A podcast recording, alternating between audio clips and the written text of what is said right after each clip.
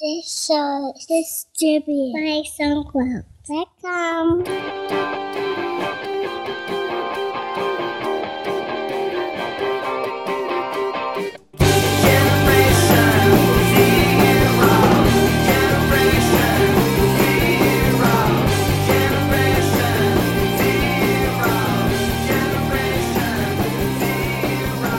Welcome to episode 233 of TechZing, hosted by myself, Justin Vincent, and Jason Roberts. And today's show is um, coming from MicroConf. We are at MicroConf. We're currently in uh, a hotel room recording this show. And um, if you haven't heard Texting before, we would encourage you to go to techzingwiki.com. That's techzingwiki.com. Just to hear, just to learn a little bit uh, about the show, just some of the threads, right? Right, right. Well, we have ongoing storylines that are a year or two years old, so we don't have to explain them every. Yeah. We explain them every single time we bring it up. if you do regularly listen to the show, well, in that case, please do go out and tell someone about the show, so that. Uh, Or well, I mean, you wanted people to go in and, and edit the wiki, right? Add content. yeah, well, I mean, well, that was your hope, right? Well, the crowdsourcing. but you know, Philip Monet's done such a great job. I mean, he's he's the crowd. Yeah, but that's he, that he's only really touched on a fraction of. The, Okay, well, yeah. So if, if you do go to um, techzingwiki.com, go and uh, help help us just uh, fill it out if that's okay. I mean, well, that'll be interesting to see. I mean, you know, you're you were sort of optimistic about crowdsourcing this, so it'll be. I always am optimistic. Yeah, I'm a little, I'm the skeptic when it comes to that. So we'll see if people are willing to uh, throw in. So, But I, I also think we should say, you know, if you do listen to the show, tell someone who has never heard of the show before. Do tell them about it because that might uh, kind of uh, kick us up the butt, and then we'll do one show a week again rather than the one, the kind of bi-weekly show. right, right. So this is our what third and third time we've done it biweekly. Yeah, and it hasn't really changed the numbers either, you know, up or down. it's easier. It is definitely easier. Like there, I, I um, last weekend, I had some major crunch stuff to do, you know, and it was great to be able to do that stuff and not have to spend three hours on the show. Although I do enjoy doing the show. So why don't we uh, hear what's going on with? Uh, well, why did you have a crunch time? What's going on with digedu? Well, we're rolling out to um, we're rolling out to four schools in Chicago, and um, actually, I can't stay here for the whole of MicroConf this time uh, because I need to fly out tomorrow night. So I'm only here To for one day. Yeah, Washington DC. Yeah, And so what were you working on that required the crunch? we've been working on a chat uh, Node.js chat system, and I uh, for the first time uh, got into the Node.js stuff a little bit, and I am, must say I'm really liking it. It's very nice. Well, so you have well, it's not just Node.js. It's Node.js, Socket.io. Oh, yeah. And it's, Redis It's true. I keep on thinking that Node.js is Socket.io, but actually, Socket.io is kind of the thing that's doing the magic, really, isn't it? It's it's the one that's holding the connections. It like has a lot of different connections going. I mean, could you use Socket.io with um, I don't know PHP or something? No, it, only works. With Node. No, well, I mean, okay. So what Node does on the server is, is allows you to um, exchange information between connections really easily. Yeah. you know, and hold open connections. I mean, because everything's in memory, right? right? So it's ongoing. So whereas, yeah, it's it's one process, Mm-hmm. right? Every single time that you run a PHP script, it's like a different thread or different process depending on how you have it configured. Yeah. So if you wanted, if if you your connection opened up and then I opened up a connection through PHP, the only way you could get them to communicate is if you were hitting a database, some kind of or cache or something. Or maybe you could do this. It really sucks. I've done this before. Is open up a socket connection, like you have a, a PHP run as a daemon, and have that as a socket server, and then the PHP script opens up a socket connection to the socket server, so you can kind of do it in a in a crappy way, kind of what Node does. Well, there is another thing you can do. You can do. Uh, there's a shemem uh, function which just allows you to share memory between processes in PHP. Just in case you didn't know that, Yeah, but, but that's, that's, pre- it's pretty hairy. that's pretty hairy. I'm not sure how how robust that is. I've been reading about that stuff. Uh, you ever get that working?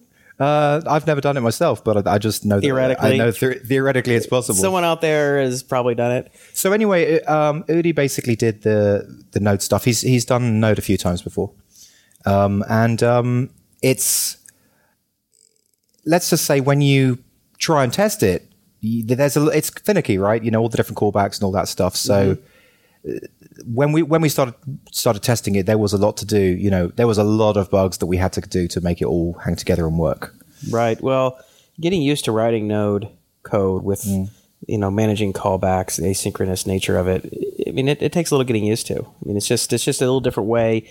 it's it's it's it's like you have to train your eyes Right. to looking at the code like oh this is not running sequentially like this in, this inline anonymous function is happening later and especially Yeah. if this inline function is happening inside another inline function and if you get more than a couple it starts to get pretty hairy i mean sometimes you'll see that when we like nine callbacks in a row when you're connecting to some data store and it's like get connect to the database get the connection get the you know and every one of those is a callback and you have like five callbacks in a row and and every one you have to check for is if error Yeah. if not and that stuff is just that stuff's just I was surprised how kind of well, you know once it's up and running, you know we had like thirty tablets, no twenty six tablets going through uh, like a uh, a point six connection at one stage, what's 0.6 mean a point six megabit down. Okay. you know like a really bad connection, but it still kind of retains the connections.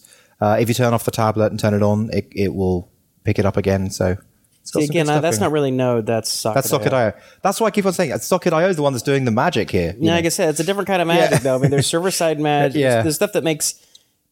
And It would be hard, even if it's Socket.io. Like I said, the PHP stuff, the shared connection, the shared state stuff is really hard to pull off, and um, Node makes that almost trivial. Mm-hmm. Um, and the Socket.io allow, does handles all the client side magic. So it's two kinds of magic together. So those two things, and then having Redis there, which makes it really easy for storing um, for storing state. So if Node goes down temporarily, you don't lose everything, right? yeah. So quit checking your email. What are you doing? I'm just uh, Matt sending me uh, an email of um, a bunch of charging stations Okay. for tablets. A picture. Yeah. So, um, but you said you had 26 tablets. I mean, so that's nothing from a Node standpoint. Yeah, Node you could yeah. have. I mean, I, I, I've seen numbers of people who've who've posted about this where they have hundreds of thousands, even like a million Yeah. concurrent connections into Node with with minimum latency and some kind of reasonable continuous throughput for chat. I mean. I, I guess what we- you know, in the long run, digedu could have I don't know, let's say ten thousand students. That's nothing compared to what you're talking about right there. And, and if you think about it, you guys have been doing that this with Uber for a long time. I mean, your, your iPhone, you know, all the little iPhones are connecting to Node, right? Through what? Through like Wi-Fi? I mean, through cell carriers, which is actually a worse scenario than what we're doing, which would be through internet and wireless. So anyway, that's been a lot of fun, and um, you know, doing the UI for that as well. Um, what what what did I see? I want to see a demo of that. You're gonna have to show me afterwards. Yeah, I'll show you. Yeah, the UI is good. Um, one thing that I saw that was that worked really nicely was um, doing uh, fixed positioning. I was telling you about this. So basically, for the for a pop up, normally when I do pop ups, they're very short lived pop ups. But um, for this chat system, I wanted it to be a long lived pop up, and also wanted to work with the sc- when the screen orientation was changing, and that's kind of difficult to do if you're using JavaScript and like calculating positions and keeping track of when the orientation happens. But it's absolutely trivial if you use position fixed and just basically set the top, the left, the right, and the bottom. Basically, it just tracks it and does it very nicely. So that's different than obviously using absolute. So Yeah, it's different is- than using absolute. Yeah, so position fixed, you just basically position fixed. You can just say um, the top, the, the left hand corner of this div is uh, 58 pixels from the left at all times. right, which is the same as where it's absolute, but then you hear the right, the right, the top, and the right. Yeah. I mean the right and the bottom. Yeah, are also exactly. fixed. It's kind Yeah. of like anchoring. Yeah, it's, it anchors it to the left and the right and the top and the bottom, which is great. You know, Yeah. so as you drag the browser, the, the the window changes, and if you change the orientation, it instantly changes. So it just takes care of a lot of a lot of that stuff. That's slick. Yeah. that's cool. Well, how'd you happen to look for that? Um, I knew about it, but I just haven't used it before. Kind of had it in the back of my head. I knew it was an old CSS trick. So, I mean, we have been having amazing conversations over the last two days, which is so, which sucks because we didn't record any of the conversations. We've been talking about all this interesting stuff, but um, here, here we are, and then, like it's almost like we're all we're talked out at this stage. Well, I, was, I always say you're a content content sieve. Whenever we talk, you want to talk about the most interesting stuff. I'm like, you really want to talk about? Well, because I just want to talk about what I want to talk about, right? I'm in the mood to just talk about it, you know. Like I, I don't want to sit there and say, okay, let's go out and get the recording gear, you know. well, I mean, so what we we went to uh, the park yesterday. Right. So you, I took the kids to the park and I invited you. We were just talking about some of the, the, the, the more technical digedu stuff that I don't really want to talk about on the air. And and actually, this is a good a good topic, which is that there is no benefit to me like talking about some some of the really exciting stuff that we're doing with digedu. There is actually no benefit to talking about because it essentially will give away secrets. And it's not like we need to market this product because this is an enterprise product that we're we're basically we need to go and knock on doors to sell it. So the there's yeah. only loss. You know, there's only downside to publicly talking about some of these this really cool shit that we're doing. So Right. that sucks. Well, uh, yeah, I guess that's right. I mean, I see. I don't. I don't think the whole. If you guys get some competitors, if you get someone else who wants to do like in school, uh, con- interactive content delivery platform like you guys are doing, the whole stuff, whole. Th- I mean, they're going to go through all the learning stuff, and and and you know they're picking up bits and pieces that they might by listening to the show. Um, they're going to figure it all that out on their own anyway. But it's going to be But I mean, we've had a pretty steep learning curve, and we've got we've gone through a lot of you know we've had to learn a lot. So if I was to talk about each lesson and all that all that stuff that we've been learning, that's just going to be so easy for I mean a competitor to just yeah, you know I still think that's kind of a small, a small chance of that really happening. You imagine, go, oh, I'm going to go list these back episodes of TechZing for Justin in like one hour and seven minutes. Mention something he does with a local service. No, I wasn't thinking. I was thinking it's more along the lines of, I mean, you know, the, the organizations who would be in competition, especially some of the enterprise level organizations, right? I, there would be a very there'd be a, a good chance that we would have a listener in that organization. You know, Nah, you don't think? our audience isn't that big. Okay, fair enough. I don't think. I, I think the I think the uh, the chance for the chance that anybody at a competing company has any awareness of this podcast, I think we- is pretty minimal. I don't know. We know some influencers. You know, some some influencers listen to us. I think that um, you underestimate the TechZing surface area. Yeah, well, uh, we'll. See, I don't know. Well, okay. Um, anyway, it's it's cool to see that's it's picking up though. It sounds like you're making a lot of progress. You're using some cool new technologies. I mean, um, so you're. and I want the, the, this new, the new stuff that you personally been able to start playing with that you weren't prior to working with digedu are Laravel for PHP, which is a really slick framework. It's it's sort of like um, it looks to me like it's the latest and greatest of the PHP frameworks. It takes a lot of lessons from Rails and Django and the PHP frameworks came before it. So it does all the nice things that you would expect from a modern MVC web framework. Um, but it also doesn't try and do things that PHP doesn't do well. It plays like this is this is the PHP version of this. It also doesn't try and write everything from the ground up. Like they've taken, they've they've got some of the core modules are taken from the Symfony project. Mm-hmm. You know, so they're not too they're not kind of proud and saying, "Oh, we have to write everything." You know, but the documentation is gorgeous. Like it's Mm-hmm. it's the best documentation I've seen for a web framework. Yeah. Um, you know, very nice. So, and so that's one thing, and then of course Socket.io, Redis, and Node. Those are th- those are three other Yeah, so you so new. you guys are doing a lot of in memory stuff with Node, right? But we're not doing that so far. We're pushing everything straight to Redis. I'm reading from Redis. Yeah, you know, um, and that's there's, there's a debate on like what maybe we should be doing or could be doing that with with Uber. But the thing is that already the amount of throughput we have puts a lot of heat on Redis. And Redis slows it down. So um, if you if for every single time that you wanted to update information and get uh, get information out, instantiate the objects, make all the right kind of computations on it, and then send the information back out to the driver client. Uh, that would um, that would just be too much work. Yeah, it would yeah. just slow it down. I mean, um, so you just hold. So it, in in a sense, it's like another level of caching, right? So you have the the the the, the fully normalized complete data sits in Postgres. Yeah. Okay. And then and then Redis has like sort of what I would call sort of uh, semi denormalized data that sort of the JSONification of of the instantiated objects in in, in Node. Yeah. And Node has those same objects, but they're actually objects, right? They're not it's not string, you know, JSON strings. It's the objects which are instantiated and have references to other objects. Everything's there, so it's another level. It's real of stuff, yeah. Of real. So it's Yeah. like, you know, the slowest would be if you had to go and hit MySQL or Postgres, get a bunch of information out, make a bunch of calculations and stuff, update the records and send stuff out. The next fastest would be okay. Now we stick stuff. We have these JSON strings of this information that's sort of stored in in Memcache or Redis or whatever. And the next level up is you have fully instantiated object references, and that makes it really fast, right? Yeah, that's interesting. That's like a kind of synchronization system, basically. You've written a very complex synchronization system. Well, so the, the, and it's sort of uh, hi- you know historical, I guess. I mean, in the sense that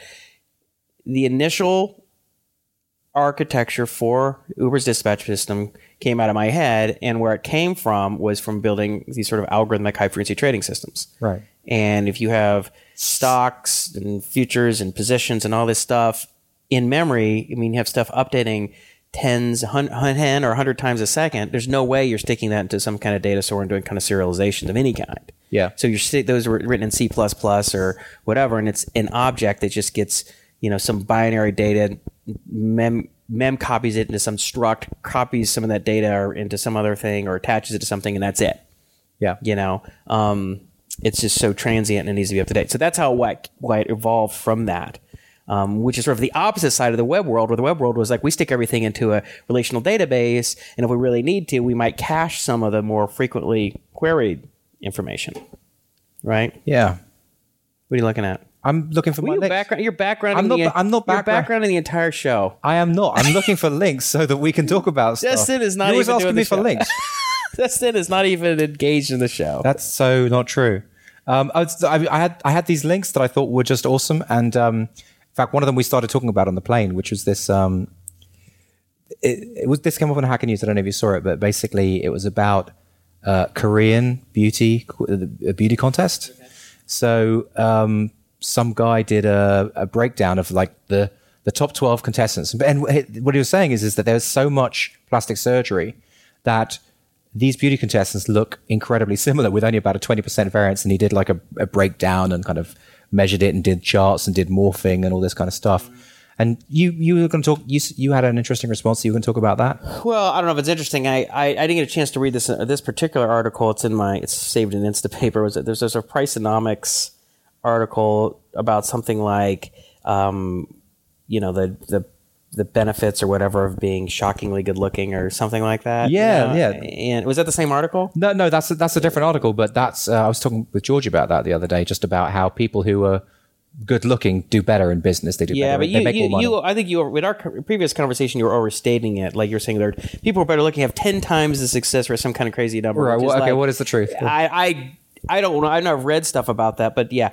people who are a little better looking or taller or things like this add add add a little bit, a few percentage points of probability that they're going to succeed. Right, five percent or ten versus twenty percent depends obviously to the how much better looking someone is on Okay. average. But it's not like ten times. Like wow, you're an eight and a half and you're a four, and this eight and a half has you know ten times the probability. Okay, did you know that there is an organization called the Organization of Young CEOs, and I think they're all under twenty five. Do you think that they are good looking or no? What what what, what would be your guess? I, I mean, I don't know. I'm just curious. Probably not. Probably, I would say probably they're prob- average. I'd say that. I'd say Probably- if probably you- average. If they're going to be like high flying CEOs before twenty five, Look at most CEOs. they're probably good looking. probably help them out. You don't think? Nah. I mean, I, I bet you. I bet you that if you if you rank them, and I was what I was thinking about because you were talking about this twenty percent variance. So Yeah. when I was reading that Pri- Priceonomics blog post, I was I was glancing through it. I just glanced through one picture, and they said they had the sort of soup. They superimposed like thirty people for each category. So if you were ranked an eight to an eight and a half, or eight and a half to a nine, nine and a half to ten, or whatever, Yeah. they would get thirty people ranked on hot or not Right. at that level, and they superposed them all on and at, on those on that one face. It was a composition, Yeah, right, yeah. And it was funny. So it was the thinner faces. The thinner the, the faces became thinner, and of course, the further down they became fatter. But so what it did, one of the things it did though, is it made the people at that particular level um, more attract. That that superimposed or aggregate view was or averaged view was more was better looking than any individual because it was more uh, it averaged out all the differences yeah. right? It, the symmetries were greater. It was it was it was it was uh, closer to the mean. Basic. Yeah. Basically, we find as far you know as normal as possible good looking. Like the more nat, the more normal. Right. So if your eyes are really far apart, Yeah. Or really close together, Yeah. your nose is really big or really small, your lips are really big or really small, your cheeks are really high, really low. Any of those things get too far off of certain range and it detracts.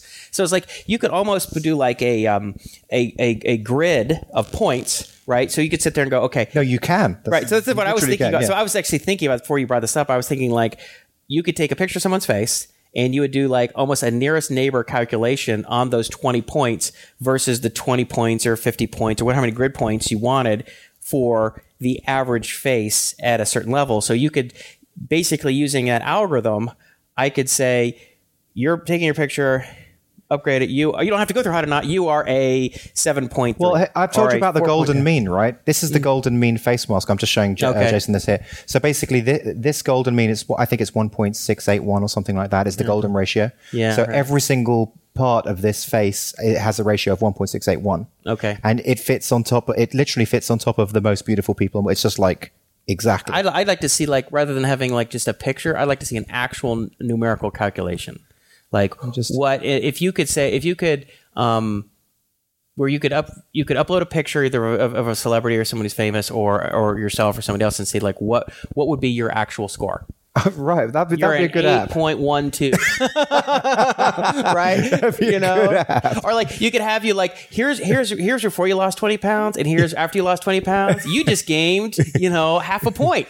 well, I don't. It doesn't matter how much weight you lose. Your eyes aren't going to get closer or further apart. yeah, but like I said, that one picture of the Priceonomics thing, it was about uh, Oh, it- it people's faces Yeah. became fatter. Right. They become they significantly went way down the scale. Right. And I was looking at my face before, and I was like, you know, I'm 20 pounds heavier than I, I, I was. I was looking at pictures of myself when I, we were when my wife and I were married. I'm like, yeah, I'm not as good as look, good looking as I was then. I was Well- better looking before I put on 20 pounds. Oh no, no shit, Sherlock. but you know, I mean, it's obvious, right? Right. It goes, has, some of it goes to your face. Well, Yeah. you see celebrities like that, where like, um, like uh, who was the guy um, who was in Good Will Hunting? Not the star. Um, I'm blanking on him. The darker haired guy.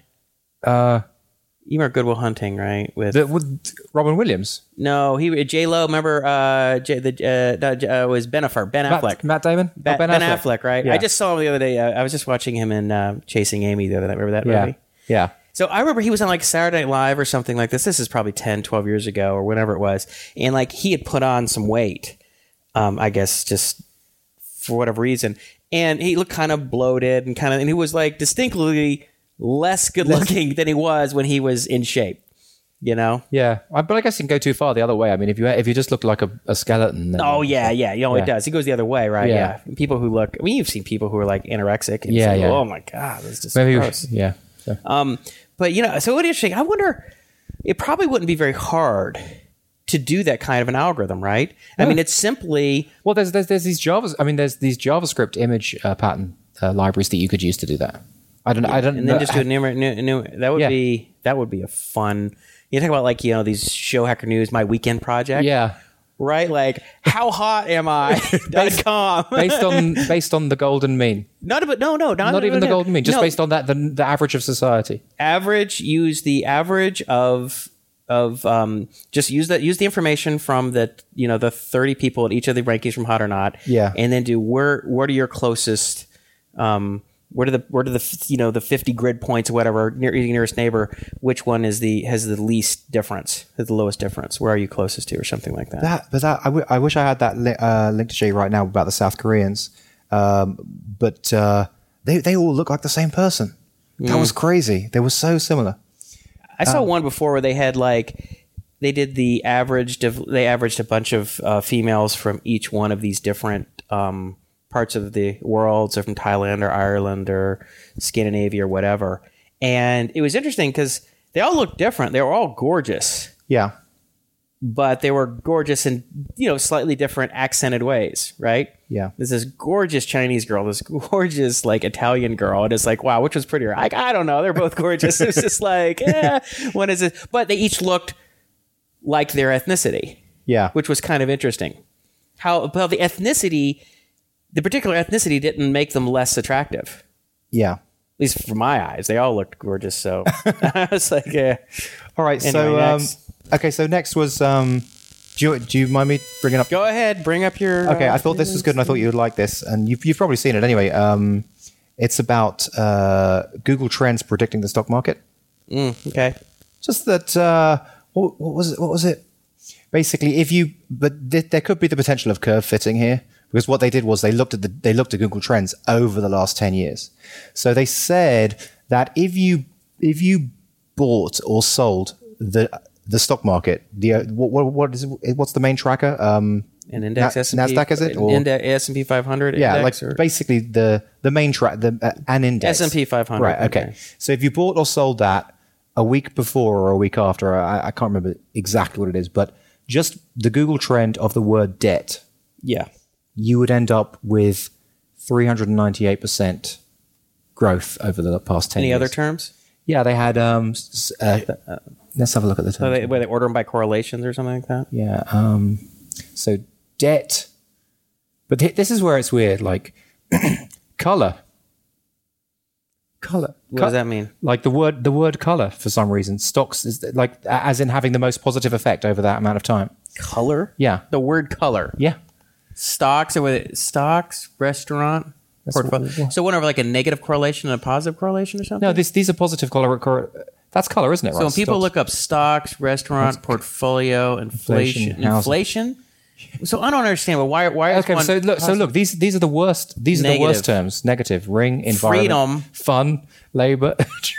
labor train fund? See, the question is, so okay. I don't know. Is, so is what it- you so what you'd have to do i to create some robustness in this is that you'd have to really what you do is you is you'd kind of have like a rolling rolling window and you'd have it you'd find the ones that were good for you know for x number of years and then you'd kind of test it for years going forward so really what you want to do is test this now for the next six months or something Yeah. and see if this holds up I think it's curve fitting. I think basically they just look back on a previous data set for the past 10 years, and it just so happens that debt is a word that re- works really well with this theory. But if you if you followed it forward, it probably wouldn't yeah work it as doesn't have slow. yeah yeah well so you you have like not people who you you have people who are writing this are just this is interesting data mining but the, Yeah. it wouldn't it they're probably not using a robust um, uh, type of uh, strategy analysis to determine if it So basically, if a term such as debt was suddenly searched more frequently, the simulation sold short.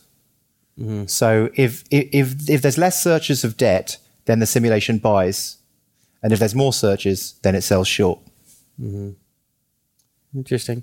So I was just um I was just uh happened to read an article today was about talking about how um like two thirds of the average American's 401k gets eaten up by Wall Street um uh, fees.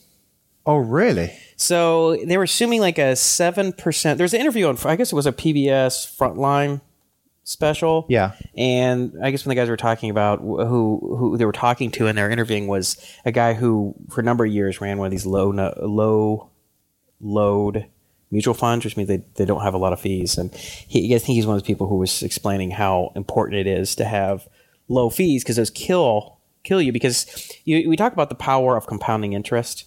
Yeah. The, the exponential, how powerful that. I mean, I think um, uh, Einstein famously, when asked when, what's the most powerful force in the universe, and he said compound interest. and uh, they said you need to be wary of compound fees or compound costs. So if you have a two percent, they they they basically assumed you had seven percent compound interest, an average return, then a two percent per year fees that end up somehow working out to a two thirds of your fees, uh, two thirds of your of your of your uh, resulting returns being eaten up by Wall Street. Yeah. So, I you know I only I was reading it on our, our shuttle ride from All the right. so I didn't read the very end of it, but that was the that was the gist of it. Um, and that's something that I've you know obviously my background in the trading has been in the trading world, so I'm I'm I've been somewhat aware of, of these things and how the importance of getting your fees or cost structure down. That's just a killer. Um, it's a killer in high frequency trading. It's a killer in long term investing. And you know, and, and occasionally someone would say, hey, you know, knowing that I was in finance, people like, what should I do with my money? I'm like, dude, I don't know. But just don't pay a bunch of fees, whatever you do. Like, well, I'm in this mutual fund or I'm that mutual fund. I'm like, well, if they're charging you fees, I wouldn't do it. I just buy index tracking funds Yeah. you know that just buy go buy like uh, buy the fund for you know you pay your uh, you know your ten dollars um, you know brokerage fee to buy you know the the spiders or, or diamonds or whatever an ETF tracking one of those But like, can you get that order fulfilled? I mean, like, let's What say you let's say you try and buy a thousand bucks worth. Are you always going to be able to buy it? Is, is it going to be available? What do you mean? Yeah, so they're liquid stocks. Yeah, they're always a bid and offer publicly. Yeah. And and and, and But what of- happens if no one else is selling or no one else is Okay, buying? okay. Okay. The way it works is, um, and, and it's slightly different, in different exchanges, but essentially you have market makers whose job and responsible it is to prov- to provide bids and offers. So even if there are, isn't another public customer willing to buy or sell, there are professionals out there who are making who, who cover the opposite side. I see. So with the Why? privilege, well, they make money off the spread, so they have they they have privileged access to public orders. but in return for which re- provides liquidity. So for if you or I come and say, "Hey, I want to buy ten thousand dollars worth of you know the of the spiders, you know ETFs," okay, it's you know rather than me having to wait for another public order, there's a market maker who has the opposite side posted, and this is the price, and it is you know for twenty thousand shares they're willing to sell at this price, and it's you know two two pennies or five pennies above the bid, and I can get filled automatically. Yeah, because I uh, Coinbase, which does Bitcoin, I joined and they like they they barely sell any. They don't have a market. Well, it's it's just like the, they they have a ration. You can you know you can only buy a certain amount. okay, so it's not really an exchange, Right, In the, okay. in the traditional sense. I don't know much about it, but Yeah. Um, anyway, the the point is these public markets, especially for anything that's that has any liquidity to it, that isn't some kind of like penny stock somewhere, you could pretty much buy buy or sell as much as you want when you're talking about the scale of like individual investors. okay. And a hedge fund who wants to put hundreds of millions to work Okay, may not be so able to, but you or I, it's like, even if you said, hey, I want to buy hundred thousand dollars of this, that's no problem. I mean, there's some can observe that. So anyway, but I wanted to say, I want to finish this off though, is that Yeah. so you don't want to pay fees. Okay. You want you want to get away from fees. In the end, I think the vast majority of index of, of mutual funds do not outperform the market. So just buy the market, which are which are the S and P index, the ETF. Just buy that. You Okay. just buy a few shares whenever you know, and that's it. Be done with it. How's Tesla doing? It's been kissing up around 51, 52. So you so and you came in at what forty five? No, you, you came I- in a few different places. No, I, I started buying at 28 Oh wow. and I bought as high as 34. So I averaged Huh. around 32, I think. So you Give or take. You, you it was right to join when you said you were, you were Well, I on the money. You know, like I said, I'm I'm a, I, I'm thinking of the seven to ten year time Yeah. horizon. So you know, because I think it's going to be ten times valuable. So even right now, we're at a severe discount to what I think it's going to be valuable because I believe in the strategy. I believe in Elon Musk. Yeah. I believe in the Tesla strategy. It makes sense to me. The supercharger stations, starting high end, going low end, everything they're doing just makes sense. Yeah. And the quality of the product, the software aspect of it, the update, all that stuff, I believe, I fundamentally believe is going to work. Yeah. So, and I remember this is like, I don't know, it was a couple months ago. There, um, the, I guess I can't remember which one it was. I guess they law they they had a a, a, a, a quarter where they missed target or they said something and it dropped like seven or eight bucks. Went down from like 42 down to 34, 33. Sandy, I happened to be in, in San Francisco working up at Uber and Sandy called me. She's like, "Do you see what happened to Tesla today?" I'm like, "No." And I, she's like, "It just dropped to 33." I'm like, "Well, buy as much as you can right now. It's a blue light special. Like, go buy now." She's like, "Really?" I'm like, "Yeah, really. Buy as much as you can right Yeah. now." And I emailed my buddy Mark, who's he's also like me, believes in the strategy, and his he's run some numbers on it, and and and, and I, I emailed him like.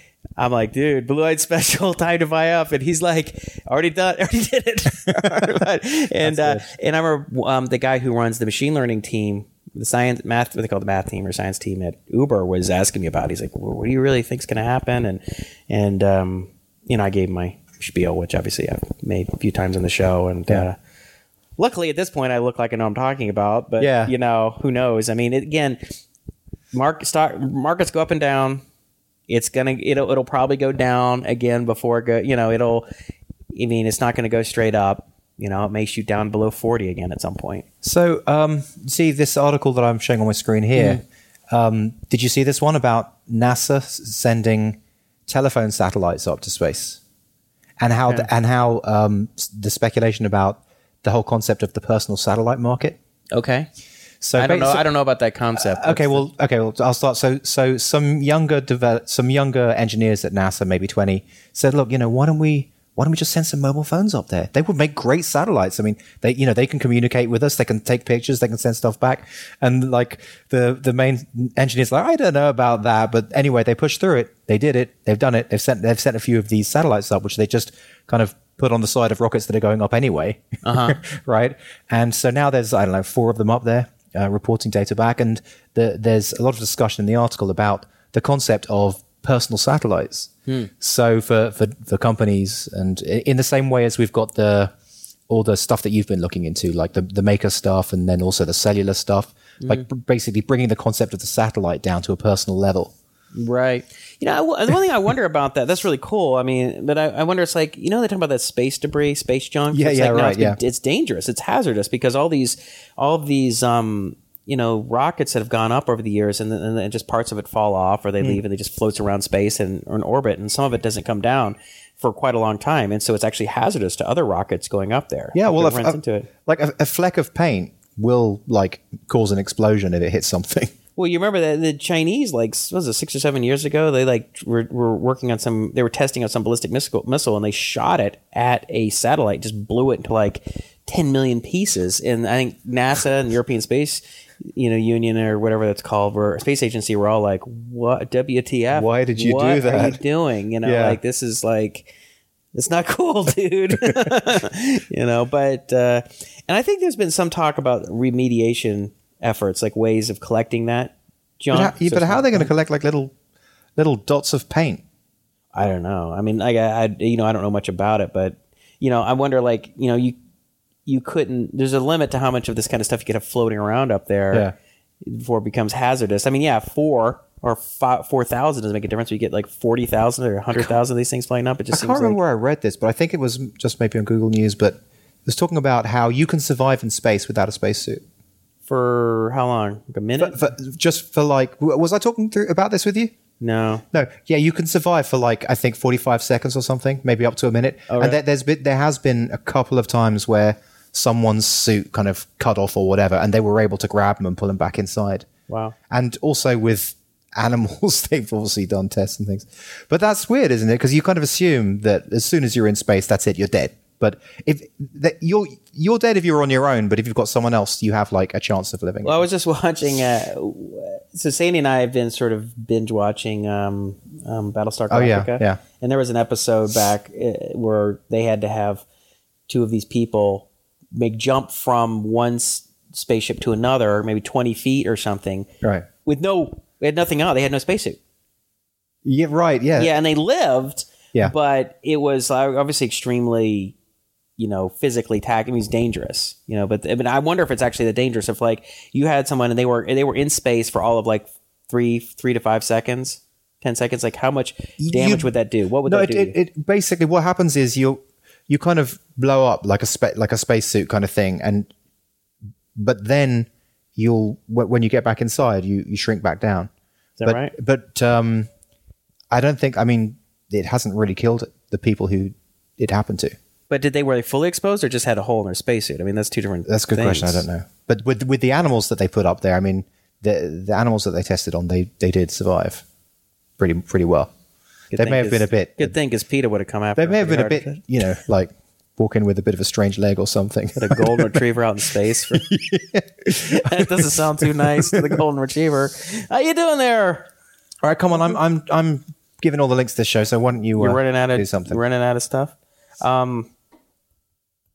Oh, you know, speaking of space, um, I was show, I showed Colby this video. He just blew his mind. So the SpaceX Grasshopper um, module, I think what it's what they did is they had a I, I can't remember which one of their rockets it was. It was a ten like a ten story high rocket. Yeah. took off and it flew like um I don't know, it was like two hundred or four hundred meters into uh, straight up, and then it came and sat straight back down. Huh. Land it landed vertically. Wow. Maybe it was higher. Maybe it was like 800 meters. It was. That's why it it's was called a pretty high. grasshopper. Yeah, Mike, that's a good point. I didn't really think about that. It's a grasshopper. So let's see what it said. That's kinda It cool. went. Um, let's see. How far did it go? That uses thrust vectoring to control itself. That's the term I, I recently learned. Thrust vectoring. You heard of that? Look at you. it's something. Learn something new every day. Uh, That's yeah. why they don't have fins on the on the SpaceX rockets because they just they don't need them. Yeah, so it, it flew 250 meters, 820 feet straight up, um, tripling the height flown on the previous leap, and it uses the vertical takeoff, vertical landing v, VTVL vehicle, Grasshopper, 10 story cool. vertical takeoff.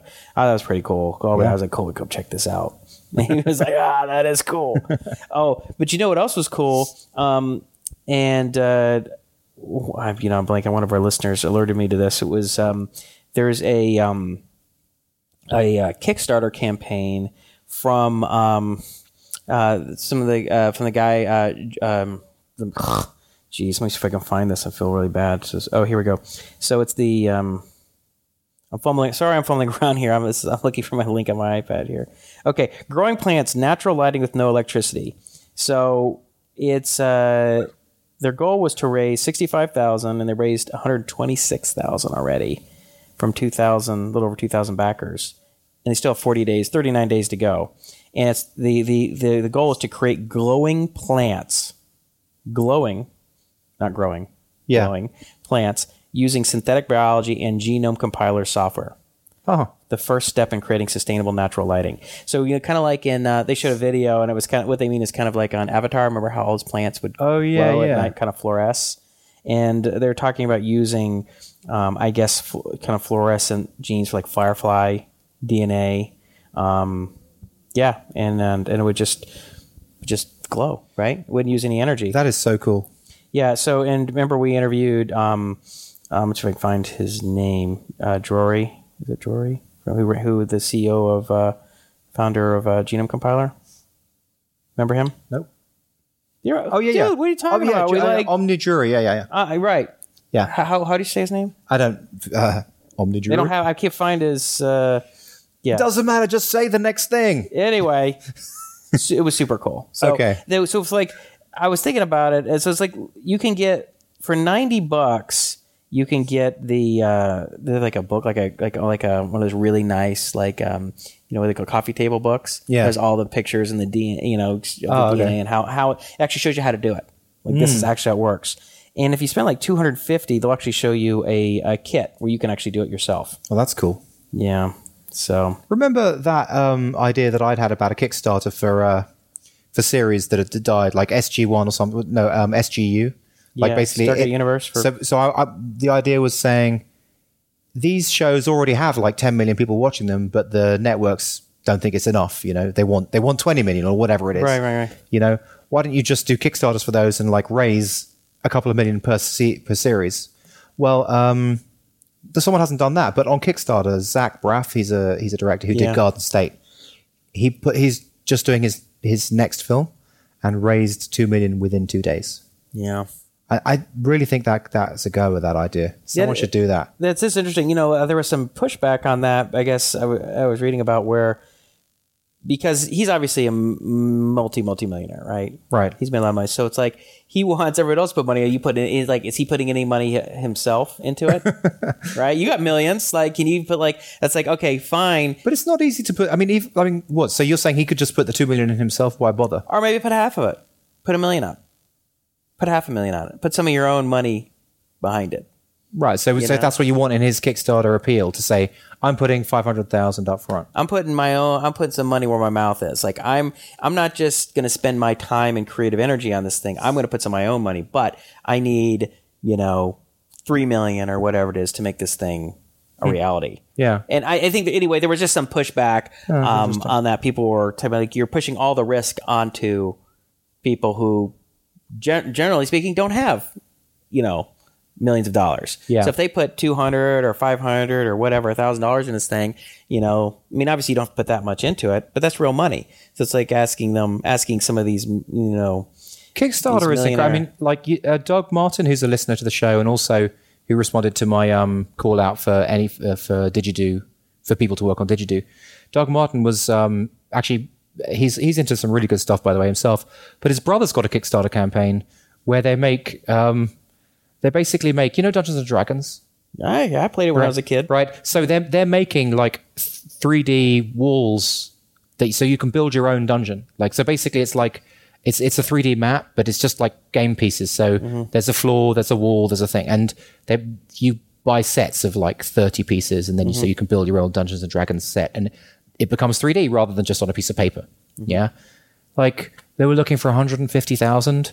They're now at like 1.1 million they've raised. it's like Yeah, well, Kickstarter is just amazing for that. You know, it's like you you really talk about customer valida- validation. Yeah, it's right. like amazing. there is a demand for this thing. if you can articulate your vision, you have a compelling idea, compelling concept, whether it's a movie or a product or whatever. I mean, And. Doug, and Doug, uh, sorry, uh, yeah, Doug did a great um, thing for his brother. Basically, a map maker, like a I don't know what tech he used to do this. I'm guessing it's either Flash or, or HTML5 or something like that.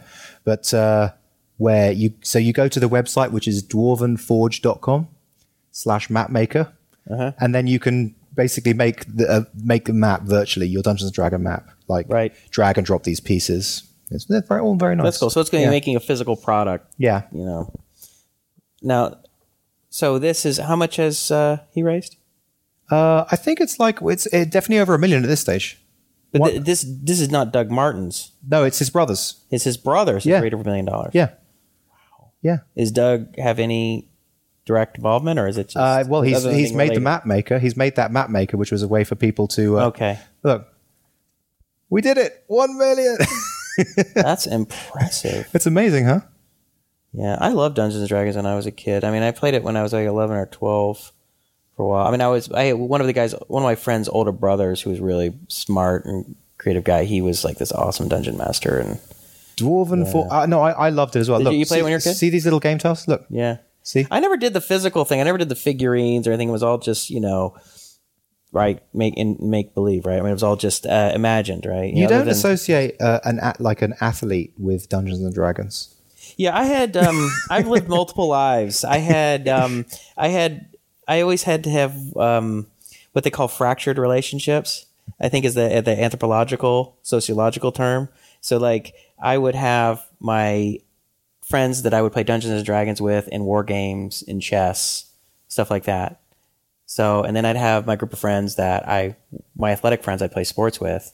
And then I had my social friends, you know, with the girls and all that kind of stuff. So it's like a certain groups like, these guys not going to be really Do you good. ever try and mix them together in one yeah, party? not uh, Saturday night at the football game, not so much.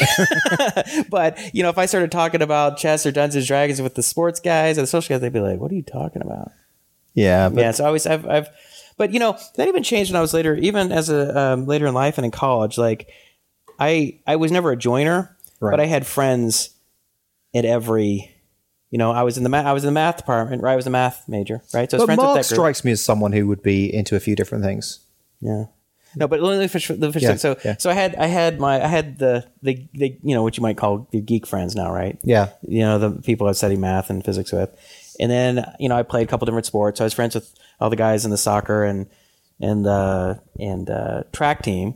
But because I lifted weights for track, like I was friends with all the wrestlers and football players, you know, and baseball players. And then because I would go to the, I was social, I was friends with the people at the party. So I kind of like knew everybody, but I wasn't a part of any one thing. I wasn't like, I wasn't part of a fraternity. I wasn't part of a group. I was like, you know, so you were basically Van Wilder. Do you see that movie? yeah, I I don't. I don't think my life was quite that fun, but yeah, in the sense that yeah, that I was friends with a lot of different people, and then I wasn't part of any one thing. Yeah, Right. I guess that would that would. uh Van Wilder, but I, I got out in four years though. like Van Wilder was there for like what eight or ten years. Yeah. But um, well, we're we're we're done fifty minutes. Wow, that goes fast. Yeah. So we were just talking. So we were in line registering. What time do we need to be down for the? It starts. It starts now, but it'll go for a while. So we don't have to. Let's Okay. just talk for just a few more minutes. Yeah. So um, we were talking with Glenn. No, no, no, no. Let, let me let, let me tell the story. So Jason and me are talking, and we're just talking to each other like we normally do. And someone turns around and said, "Uh, uh, "Am I hearing a podcast in my head?" Is that what he said? Is that what the well, that, that's said? kind of the the way that it was intimated. But um, yeah, that was Glenn. Um, Glenn's from Auckland. yeah. So, So we were re- we were in the line in the, in the hotel registration line. Yeah. here at Tropicana. So um, I don't know how we started talking about this, but oh, we're talking about the length of the podcast. It's like it would be fun to do like a a podcast marathon. Like what's a challenge? Like a filibuster? Like how long could we do a podcast? in other words, how long could Jason talk for? Like, could it be? Could it be an entire twenty four hours? Well, because you're usually like you start pointing your watch at like a minute fifteen. I mean, I mean, an hour fifteen, hour twenty. You're like, we got to wrap this up, wrap it up. And I usually feel like I'm just getting warmed up. Well, you know, I wouldn't mind. I mean, I wouldn't mind, but it's just I've got other shit to do, right? I got like you know uh, code to write and things to do. So a wife, that's the only reason why. to, yeah, uh, well, to tend to. Yeah. Well, you know, it would be interesting though if there was ever kind of time when um, we had kind of like a free day. So you want you want to go for the, a world record a podcasting? World I don't know the world record, but like 24 like, hours? Like just we get all our get all the food rations. No, I think we should. I. I actually think we should go for a podcasting world record. Here's here's how I think we should do it. Is there is there a record? I don't know, but let's say there is. We should we could we should it. basically invite TechZing listeners, and we'll do like a vigil, right? okay, and we will talk for as long as it takes. Well, you know what to, you- to break the world record, and and but we'll have our supporters. You know what we could do? Yeah, we could do it live. we could chat system. We could do it Live, live, live. and and and they could be talking at, to us at some to either to some level, or they could be asking questions. Right. So we could be going st- going through. I could I could line up like fifty topics. right, and then people would be on the chat. They'd be like, "Hey, Jason," or "Hey, Justin, what about X, Y, and Z? You never finished this story, or whatever Right. happened to so and so, or what do you think about this, or you know?" And then that would just give us extra material to go on. Well, I mean, I'm I'm pretty sure we could we could do it, whatever that record is. Let's see, longest podcast in the world. Longest podcast. I bet you. I don't. I've never heard of that. But you know, I mean, that doesn't mean anything. That- Wouldn't it be good? Wouldn't it be good to go to go into the Guinness Book of Records for something so noble and meaningful? So stupid. yeah. What? Uh, what? What are you known for? Wow, I did the longest podcast ever. Well, that was. well, someone's asked the question on Yahoo Questions: What is the longest podcast ever recorded? So someone has an answer. Big O and the Dukes, the Junkies, and Mike O'Meara show did a 12 to 16 hour on air show. Um, one time they sent it. They sent it as a podcast. Oh, we could do that. Yeah, we could do that. And they, and they weren't even doing it as a podcast. Oh, was it a real podcast? basically they did a 12 hour on air show one time sounds like they they have something else that they do big o and the All right, Yeah, we could start. You could start at like eight in the morning let's see who big o and the dukes are and go until like midnight. Do like a sixteen hours. You could do that. yeah So I got a couple of things here. I want on. to I want to ask you something real quick. Um, is it an, is it what kind of question well, not really questions, a topic. all right go on then So, ha- yeah, you know we've been following this Soylent storyline. oh yeah go on yeah Have you? Do you read? There's a, there's a there's an update called Soylent Month Three. Month three and I, I- well actually what was interesting was the hacker the hacker news comments like so many people are really anti this really. there's a lot of people who are like this is basically bs this is the What do you mean BS? And they think it's they think it's unhealthy. They're- They think just everything about it. They're like, look, this is already done because, like, for example, they say, you know, there's there's coma patients or peop, there's other people who aren't very well who, you know, paraplegics or whatever. Like, there's there's companies out there already making this stuff, you know, examining all the nutrients. So there's a lot of different uh, brands that already sell something that you can live on. You know, Really? So it's so it's not exactly cutting edge. I mean, it's been done. Okay, so he's just kind of repeating the experiment. For Um, Exactly. himself. Well, that's that's what that's what they're saying. That's what they're saying, right? That's what That's the crowd. necessarily That's what the I- crowd says. That's what the crowd. It's not exactly what I'm saying. I'm just saying that's what. and the crowd is not always right. Right. It's, Um, it's a it's a logical fallacy called appeal to. Uh, it's not appeal to authority. It's appeal to the. I don't know, appeal to the masses. But the There's a other thing is, like, they someone was saying, you know, after three weeks, it, it- someone was kind of incredulously saying, after three weeks, he realized that he'd missed out a major component that made his bones hurt. You know, like, Sulfur. Like that's like how seriously can you take this? You know. It. well, just because he makes a mistake and then r- remedies it, why does that? Why does that? de- Hey, hey, don't shoot me. I'm just a messenger. I'm yeah, just saying. Yeah, no, I'm just saying. So, anyway, I was thinking like if there was something like that, I could do it for half my meals. You could. I could. I think because there's like, you know, Well, you already eat power bars. Okay, so well, no, okay. So half my breakfasts that I have each week, I'd say half of them I'm kind of like I'm just eating to eat. Like I'm just like uh, I I would just rather just soon drink a shake if it would fill me up and it was available. Right. Half the time when I go out to lunch, like I really have a taste for something, I want to go out to lunch. Sometimes it's like I would just want to just not be hungry. Mm-hmm. You know, I just want to and and and it's same for, for dinner. So there are nights of the week where Sandy has a meeting and I I kind of have to fend for myself. Sandy likes to cook, so when she cooks, that's fine. Mm-hmm. But there's half the time where it's like she, you know, she'll have a meeting or something, and she's like, "Well, you can have soup or you can do whatever." So it'd be great if I just had something that was healthy and also would help me lose weight, right? So it's kind of like because he's talking about how much weight he lost and everything. So if you were doing at least half your meals that way, that would still have a substantial impact. But it's not like, oh, I'm I spend my whole life eating this weird, you know, f- you know, um, liquid concoction. It's just like, well, you know, and it's not like every lunch or every breakfast. It's like half the time. but also, you wouldn't know what the long term effects were. Well, who cares? As long as it mostly would work Would out you okay. care what the long term effects are? No, but I mean, if you're having half, if you're eating half your meals anyway that are normal, it Yeah. probably wouldn't have that make much of an impact, even if it was somewhat deficient. Yeah. Right. If you're like, well, because you think of like half your meals anyway are kind of like throwaway meals. Like, oh, I had a I had like a turkey sandwich. like or I had I mean not that it's bad or I had or I went out and I had a hamburger and fries or I had you know it's like or I had some cornflakes like it's not like that's like amazingly nutritious meal if you got rid of half of those It has to be possible to create something that deal that covers, you know, ninety percent of your requirements. or even 100% You think hundred percent? Sure, I think so. I mean, I don't know if this guy's particular formu- formulation is Yeah. is there, and, and and just because he takes it and it works for him doesn't prove that it is anywhere near optimal or sufficient for long term health. But it is an interesting test. I mean, I remember my buddy Mitch and uh, my buddies Mitch and Phil for a while were drinking these Ensure shakes. You know, Yeah. like, oh, that elderly people would take for That's exactly what they said on the on the Ensure. thread. Ensure was one of them. Yeah. Yeah, and they would just like you know, well, Mitchell, my buddy Mitchell's just kind of a, a fitness nut, Yeah. right? And uh, at, at that point, I think Phil was was kind of on a like a fitness. Um, he was really pushing hard to, to lose weight and get in better shape, and so he was kind of with along with Mitchell, like drinking some of these shakes, these meal, we call them meal replacement drinks. Yeah.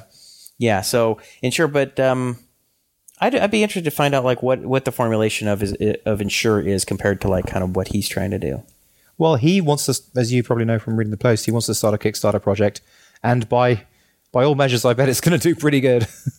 Yeah, I, I mean, I would definitely if as long just as to try it out. as long as it tasted decent. Yeah. If it tastes anything like those protein shakes, I used to take I used to take those sometimes when I was like you know my early twenties and I would lift weights all the time. I liked them. Yeah, it was did? just like you get a chocolate shake. yeah, It's like I get the problem was you always had to turn use the blender and it was a big pain in the ass because it would make because you want to do it at night. Yeah. You know, have like your because you'd be like, all right, my fourth meal of the day is a I need a small dinner and I have a protein shake at like ten o'clock at night, and he's like, what? You know, makes all this noise and it Mm. wakes everybody up, and and then you have to clean the blender, which is a big pain in the butt, and the stuff you can't let it sit overnight because all the particles and stuff kind of Yeah, floats down, separates out, yeah. separates, so it kind of sucks. Um, but those were good. I mean, those were like those were like so tasty that you look forward to them. Well, now you just get like muscle milk or whatever. Yeah, but see, I don't think any of those things are like near well nutritionally well rounded. You know, I think those have a lot of protein and have some other things that are supposed to be good, but they also have a lot of sugar too. So I don't know. Did you read the story about the guy who was um, sent to prison for 45 years for uh, for being kingpin kingpin in a cocaine ring? And um, when he was in prison, he basically uh, studied and got uh, a couple of degrees, and now he's out. He's, he's just been so excited about what the internet's about, and he's he's finally out. Did you see about that? I thought you were gonna bring up the one I heard on NPR the other day when I was driving uh, to lunch, and he was talking about how this guy in a Baltimore prison had um, Oh, co- copied the key. impregn- impregnated four of the female guards. What the? Yeah, like he was ru- essentially running his um, his illegal operations from within the prison. Yeah. He could do whatever. They brought in cell phones, snuck in cell phones and drugs and all that kind Holy of stuff. crap. And he had um, a number of the, I think, I think it was a lot. It was like eleven or twelve of the female guards. Kind of, um, he had they were on the payroll. They were kind of allowing him to do what he wants. And four of them, and he was having you know sexual relationships with a number of them. Four of them had literally impregnated. Bloody hell! Okay, that is that is pretty. So that's not the story you're talking about. no, no. But the, you remind me of another story where when uh, it was I can't remember. I think it was an Australian prison. When you get to the prison, you get given a handbook, and on and on the handbook, there's a picture of there's a picture of the master key, right? Basically, right, yeah. and so some some like two guys, uh, one of them was a jeweler, and the other one, and they just worked away and created this master key over time, and finally made a key and just let themselves out.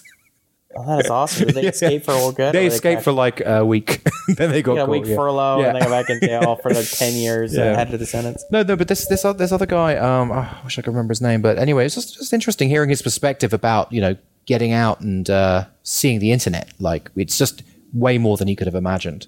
Like he knew about the internet and he had a pretty good idea about it, but what it's like social media and what that means is just you know the idea of talking it with 140 characters is like mind blowing to him. You know. Because he hasn't even used com- computers, like he, well, he had no access to that.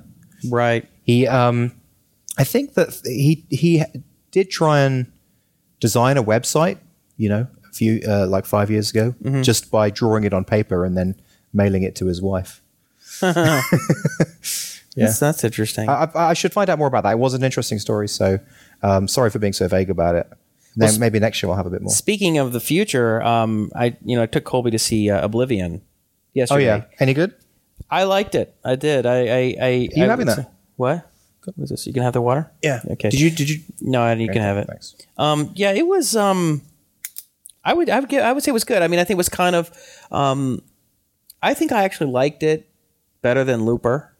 Who's who's in Oblivion? Tom Cruise is it? Tom Cruise. Yeah. Yeah. Um, I, I know it was. It was. I thought. I remember how uh, we talked about Prometheus. By the way, I'm not going to give any spoilers away, so you don't have to worry about it if you're listening, thinking I'm going to give something away. Um, I'm just just want to give overall that I think that it was it was worth watching. Would you be able to pick it apart the same way we picked apart Prometheus?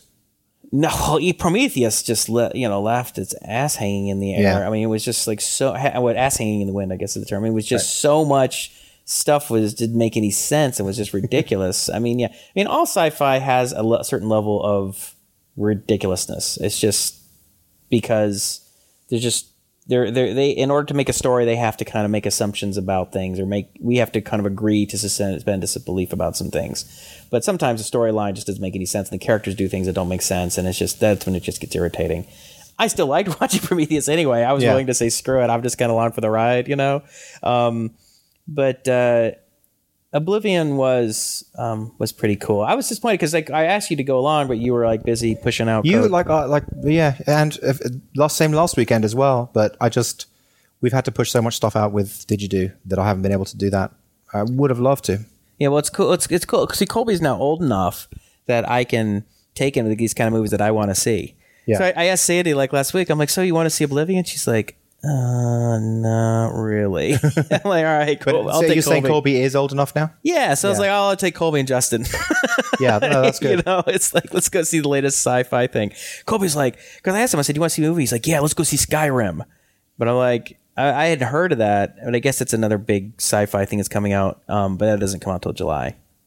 It's bit by uh, oh, uh, what was that guy Del Toro, um, who did what Labyrinth or something. He's like a, I guess he's a he's a really good director, and he wrote it, and it's sort of like these like we somehow like these crevices in the Earth's crust of the ocean get split apart, so these giant kind of Godzilla like creatures come out, and then we have to create these mechanized giant robots to fight them. I mean, obviously we've seen this story before in different variations, Yeah. But I'm up for it.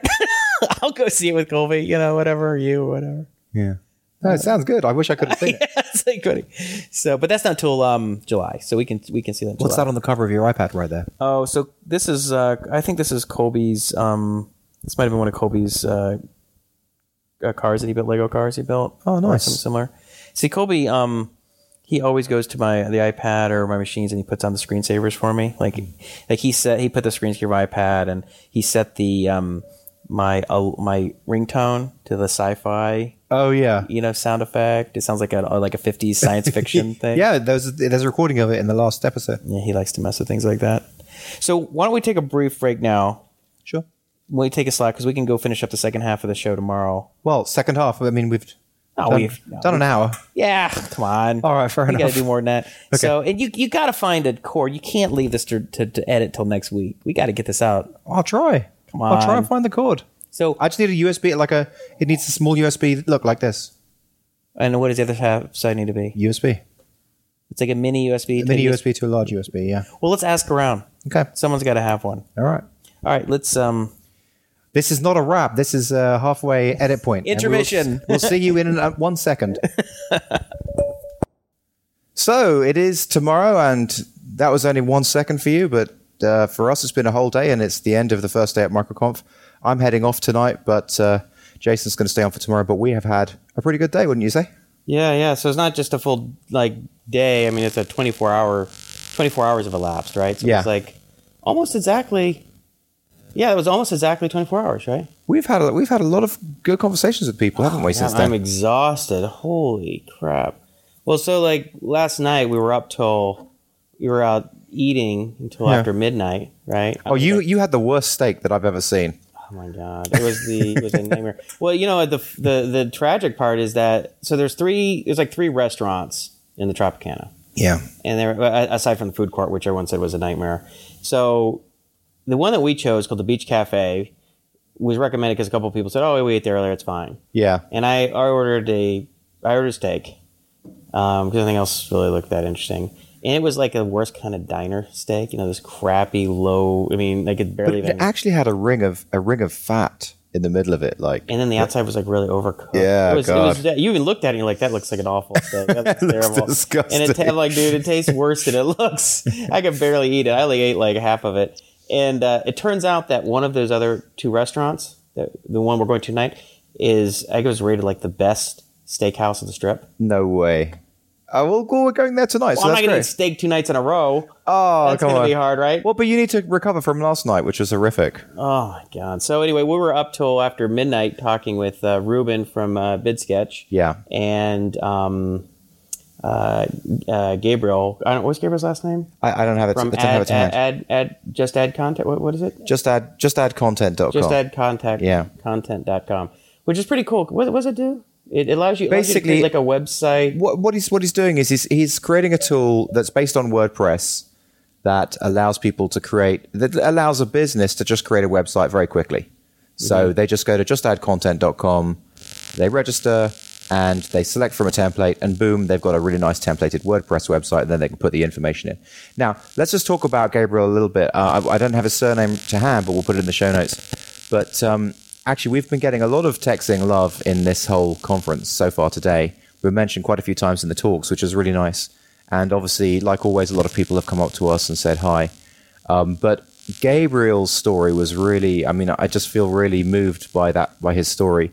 Um, so he is in the army, in the Marines. He's in the Marines, not the Army. Yeah, okay, so, Big okay. difference. Oh, there's a difference. There's a big Right. difference. So I mean, we, well, we did the difference. We just we were explaining why. What's I mean, the difference he- last night? he's just cool He's anyway. a I captain. mean, he's a captain. Yeah. in the Marine Corps, And his wife- is a captain, and she flies F-18s. right. So She's she, one of ten female F-18 pilots. and we're we're meeting her tonight apparently. So so um Cool. They're they're gonna they're gonna have dinner with us the te- at the TechZing dinner.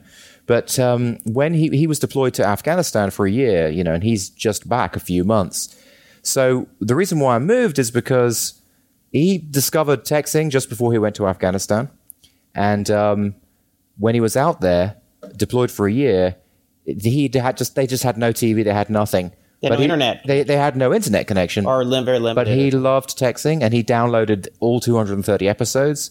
And basically, he would listen to TechZing when he would come off missions to just like, you know, bring it back to the real world to decompress. Yeah. So he's been listening to us for a year that in that way. And he's just actually finished, just caught up with us in, in like Afghanistan in that kind of place. So, like his tech lifeline in Afghanistan. That's what, so, I mean, that's, you know, that's one of the nicest TechZing stories we've had in terms of, yeah. Well, he's super nice. His name actually his last name is Mays. oh, okay. Uh, Gabriel, Mays. Yeah. Yeah, yeah, super nice guy. And uh, so he built this whole thing kind of sitting in the dark in Afghanistan with no connection to the real world, no real input or feedback or But he's not a coder, which this is the other other interesting thing. Like he's not a coder, but what he's done is he's got WordPress and he's hacked WordPress. You know, He's, been- learned enough PHP to. to well, um, w- w- he's actually. I don't think he's learned PHP from what from my understanding. He's learned how to hack WordPress. So with WordPress, the, it, WordPress uses lots of configuration arrays. Okay. So basically, you can kind of switch up the configuration arrays to make this page appear, that page appear. So he's taken it as, as far as he can in terms of just hacking that. And it's, he said it's taken him a whole year. Right. So, but I, I think that that shows determination to listen to us, to be in Afghanistan, to listen to us, and to hack WordPress into a bootstrap startup. Uh, that doesn't show commitment. I don't know what does. Yeah. So well, that's great. So we have the big uh, dinner tonight. Right. Well, in 45 minutes. Yeah. So we're gonna go down to the restaurant and hopefully meet up with some of Yeah, I don't know. I mean, we didn't do the whole thing of going around and, and inviting people this year, but there there is a there's a Crowdvine website which Andrea posted um, the link about TechZing dinner on. How- So- who knows to even look there? well, it's it's ev- everyone in the conference apart from us because you know the way we're not joiners. We're not. I'm not a joiner. Have I infected you? You're a joiner. well, I don't know. Okay, maybe. Anyway, that, that's a, that's another issue. Uh, the thing is that uh, Crowdvine is the way that people are communicating through the conference. So it, it's like a little social network. okay, so maybe Yeah. we'll get some of the people. Yeah. I, I I told um, Aaron uh, Francis, who uh, I've been talking to during last day or so, who's also a listener. But he, I don't think he posted the update to say that the dinner was at eight, Seven. at seven. So we may get a, a second wave coming in at eight. That's too bad. Yeah. Anyway, so um, we, we were mentioned quite a few times, um, which is great. Luck surface area was mentioned. Yeah. Well, Luck surface was mentioned the interview with. Um, uh, well, when Rob did his big talk on Hittail, he said, "Well, if you really want the full blow by blow breakdown of the acquisition, everything, just listen to the Yeah. our interview with him." Then uh, um, uh, uh, I'm blanking on Rob's wife, um, Sherry, was Mentioned the wives episode. She mentioned the wives episode. Yeah. Uh, yeah, I guess Risa Rob mentioned the, the Luck Surface area. Of course, talking about drip, which I came up with the name for drip and get. So So we, it, there's a couple other things. I think it was mentioned two other times. It was just funny. We got kind of our footprints were all over the place. Right. It was kind of funny. And um, another thing is Erica Douglass, who's mentioned a lot and who's a talker here, who's a speaker here. Um, she came up to me and uh, you did you didn't hear this, but she said, you know, that that interview that I did with you guys like changed my career path. Really? Like, I completely stopped doing SEO after that interview because of all the negative feedback that we got from it. Mm. And she said, I was just like, what am I doing? I'm just I shouldn't be doing this. So she got out of that and she uh, just did does SEO monitoring software, and now she's moving into a new business. Yeah, well, that's so. When I talked to, I had a conversation with Rob a week or two ago. Yeah. and he said that Erica was going to be a um, a speaker, and I was like, I was like, really? I said, you know, I remember that Justin had signed for service, and I found out that because right after you did the interview with her. You signed up for her service because you mm-hmm. to help you grow traffic for Plugio, and it looked like this was going to be kind of spammy. And I looked at it and I was like, dude, I wouldn't do that. And you were you were kind of on the verge, like, should I do this or not? And I was like, I wouldn't do it. And then you also you so you you listened to me, and then you asked another friend of yours who was in England or something, Yeah. and we both were like, I would not don't do it. But the only So thing, then the only thing is that's not great is that. Um, so I did sign up to the service, and it was obviously spammy, right? Because it was like posting on you know forums or whatever. But it was five hundred bucks, Right, right. and uh, never got the. You know, I, I said, "Oh, well, could I get a refund?" She's like, "No." so that, that's the only. You know, that's my only. Uh, Your only beef? You have Yeah. an outstanding beef? Yeah, I think. Did you yeah. get a partial refund? no, I don't think so.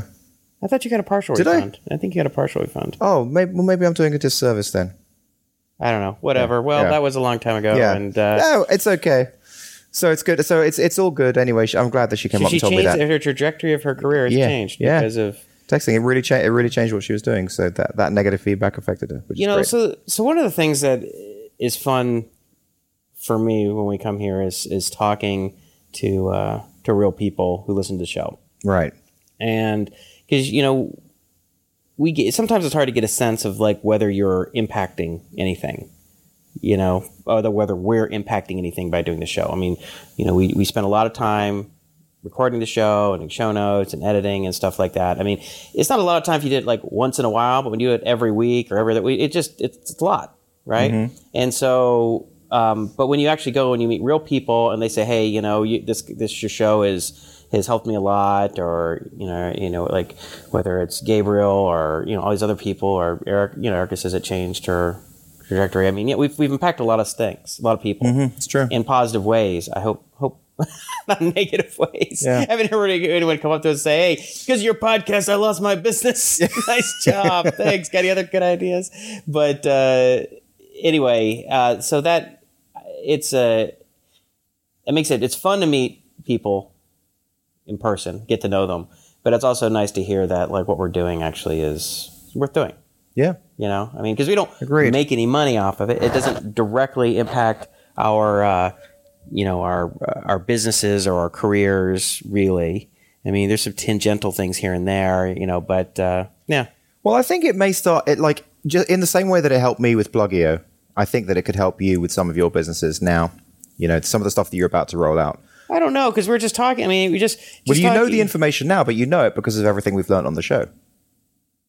Yeah all the people we've interviewed and stuff. Yeah and all the talks like today i mean the talk by jason cohen i knew I mean- all that though No, I know, but it's just it's just consolidating the information, and we learned that all during our TechZing journey. You know what I mean? Mm-hmm. Like you didn't know that before we did TechZing. You didn't know that landing pages should have you know these big words here and these small words here, and say these kind of. I mean, that's it's all like minute detail that makes a big difference. You know, Mm-hmm. and these these guys have have tested it out, and we're going to leverage some of that knowledge. So at least in that way, it's helped. Okay. Yeah, fair enough. I was just gonna say that, like, having So regret- it's so difficult to get Jason to think, yeah, it's helped. well, I don't know. I'm just trying to be honest. You know, I just don't like, you know, uh, I don't know. I just want to agree to something that I don't really necessarily Okay, think yeah. is true. But uh, you know, Jason Cohen during his talk this morning was explaining how when he launched WP Engine, you know, all of his all of his readership on a Smart Bear uh, blog resulted in two signups. Right, right. and he talked to Hiten Shah, you know, who's has a huge Twitter following, huge uh, blog readership, and and he's like, yeah, it doesn't work at all.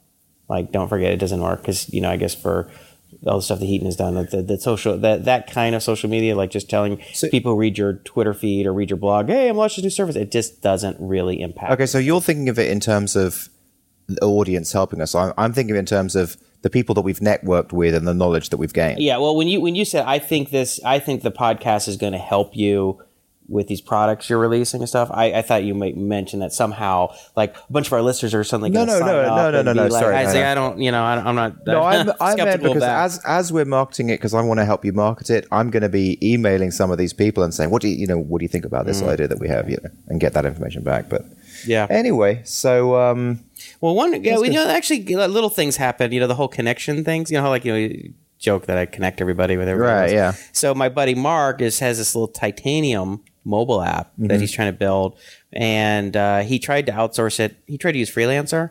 Remember how I had recommended trying Freelancer because I had such good luck. Yeah. With Nick, the sysadmin, some, yeah, who continues to be a great resource for me.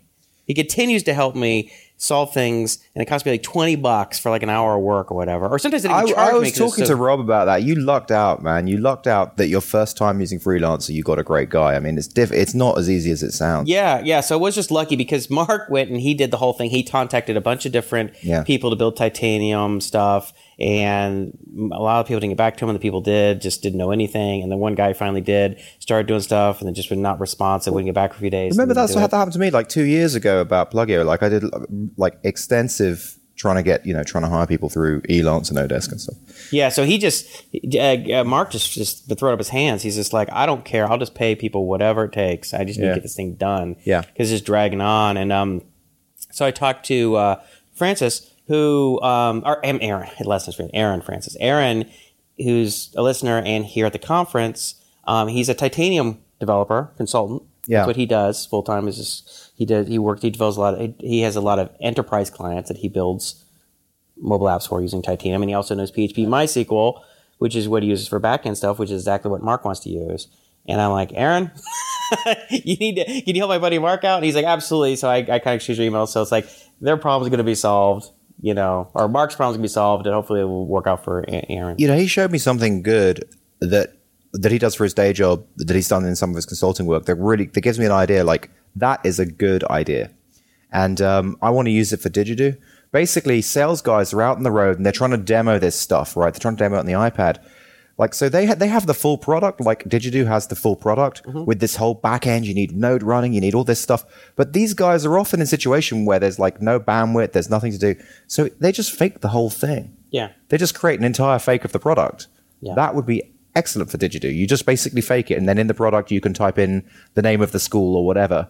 And it just is such a great salesperson tool. Why are you, why are you smiling? I guess it reminds me of my very, I think it was the very first demo that we did for my first company. My buddy Phil and I, Yeah. sure when he listens, he's going to be laughing. So we were, we were out building our product in Pasadena and our backers are the, the company that backed us was, was in Chicago and we flew back to give them a demo and it was like 10 people in a room and it was actually, um, some people, uh, I may, it might have been our first demo beyond just like the backer himself Yeah. and it was like this, some representatives from this publishing company that were going to potentially work with us and move content onto our system.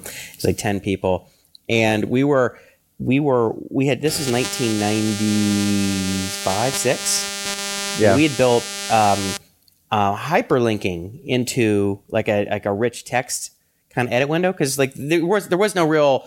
It wasn't like there were web views. Yeah, 96. yeah. Wait, The closest thing you had was like a help system You're right. but we didn't actually have a control like this. This is a Windows 32 app, right? And so we were trying to build that with just like an on-click event, like it would kind of look for something, like an underlying text, and Yeah. try and work out like what that thing was. We're kind of trying to build hyperlinked functionality before there was hyperlinked functionality, but it didn't work. Yet. so so Phil got out there and he's like, "Oh, so you click on this word here, click, and then it goes to this page explaining it." But it, but the reality is, whatever you clicked was going to bring up the page. so he totally was smoking. It's just one button that goes to a page. It's like no matter what That's word you clicked, it was going to bring up this explanation. Ooh, wow! we were trying to get it ready, but I think we fell through. Like we fell short at like you know whatever a day of work or whatever. Yeah. He just like I'm just going to fake it, and he faked it. And I think it was like one or two other things. It well, was sometimes hilarious. you have to do that, man. Little that's- smoke and mirrors. Yeah. Nobody noticed. It was so funny. you just sit there, crossed your fingers, like I hope we pull this thing off. I, you know, I don't even remember. I don't try to figure out how aware of it I was. Like I think he might have, because he was trying to fix it, and he just said, "Yeah, I just, I just clicked it. Anything was going to do it." And I was like, "Okay, fine." That was Yeah. really funny, but um, Yeah. So uh, but yeah, you yeah, getting well. Yeah, you, you need a way to demo stuff without having a full installation. Absolutely. so I can't remember it, once again his surname, but Cameron, who um, we saw. Yeah, Cameron. He's he's a guy who we saw here last year. I don't know if you remember him, but he had he was a tax specialist. He was going to help us with 1099s for AnyFu. Okay. Yeah. I remember that. I do remember that conversation. Yeah. So anyway, so last last year he was saying, uh, you know, this is I'm I'm I'm a tax I'm I'm basically a trained accountant. I want to do this. I want to build a system that lets people do 1099s. Yep. So he has. It, what's great to, great to see is that he's done that. You know, he's he's built it over the last year, and now they're on like one and a half grand revenue kind of thing. So it's just nice to see Progress. actually pr- progress year to year.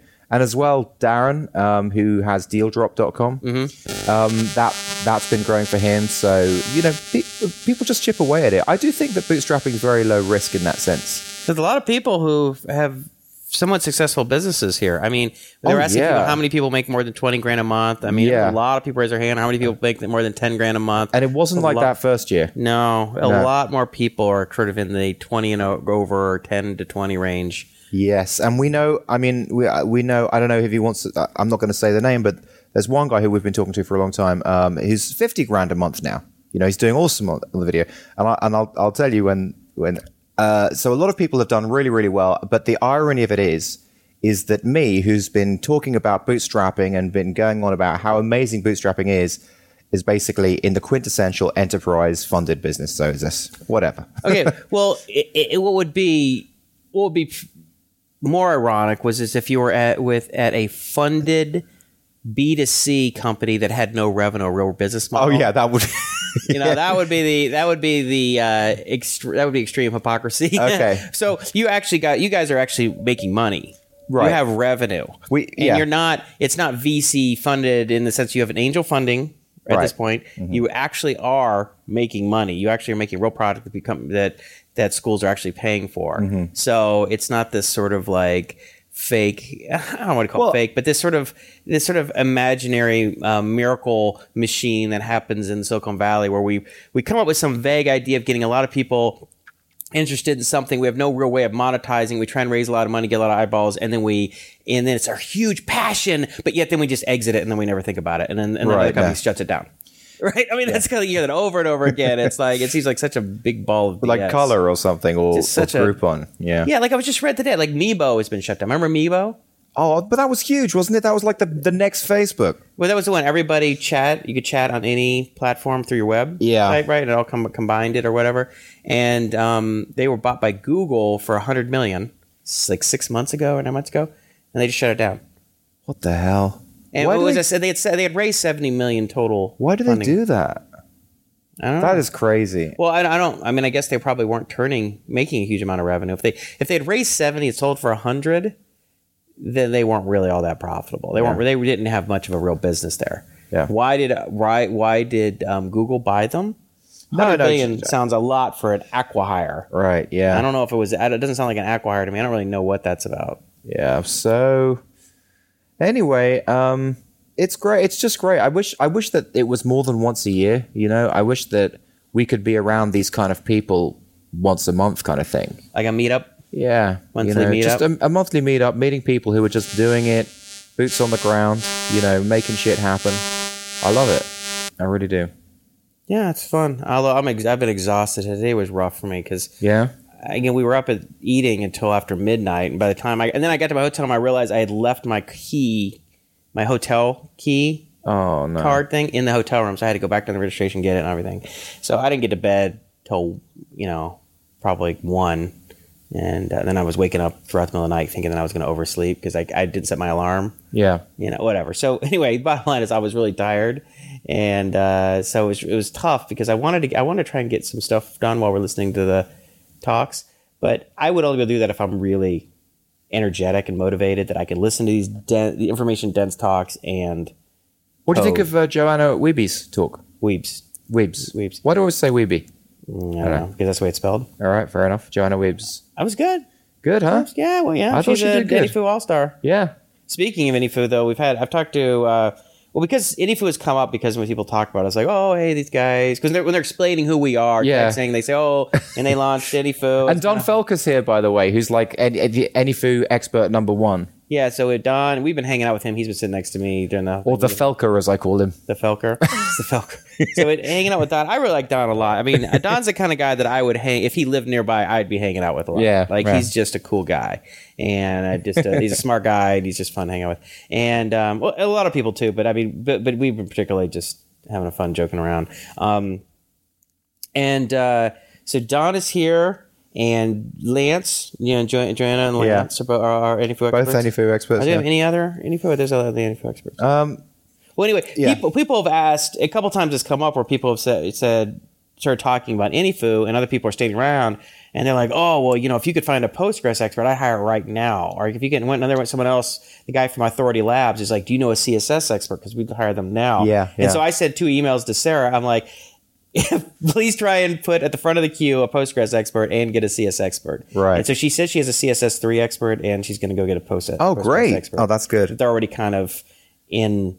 She's already kind of been emailed them, and they're kind of back and forth. Oh, that is it. Because I do think that Anyfu can work for startups, you know, because Oh, yeah, you, well- you'd pay a couple of hundred bucks to find out something like that, you know, just even, Well, just even before you don't any cash. blo- yeah. remove some blocks. You have something Yeah. blocking you. You're uncertain about some problems. You need a few things solved. You can't hire someone like that.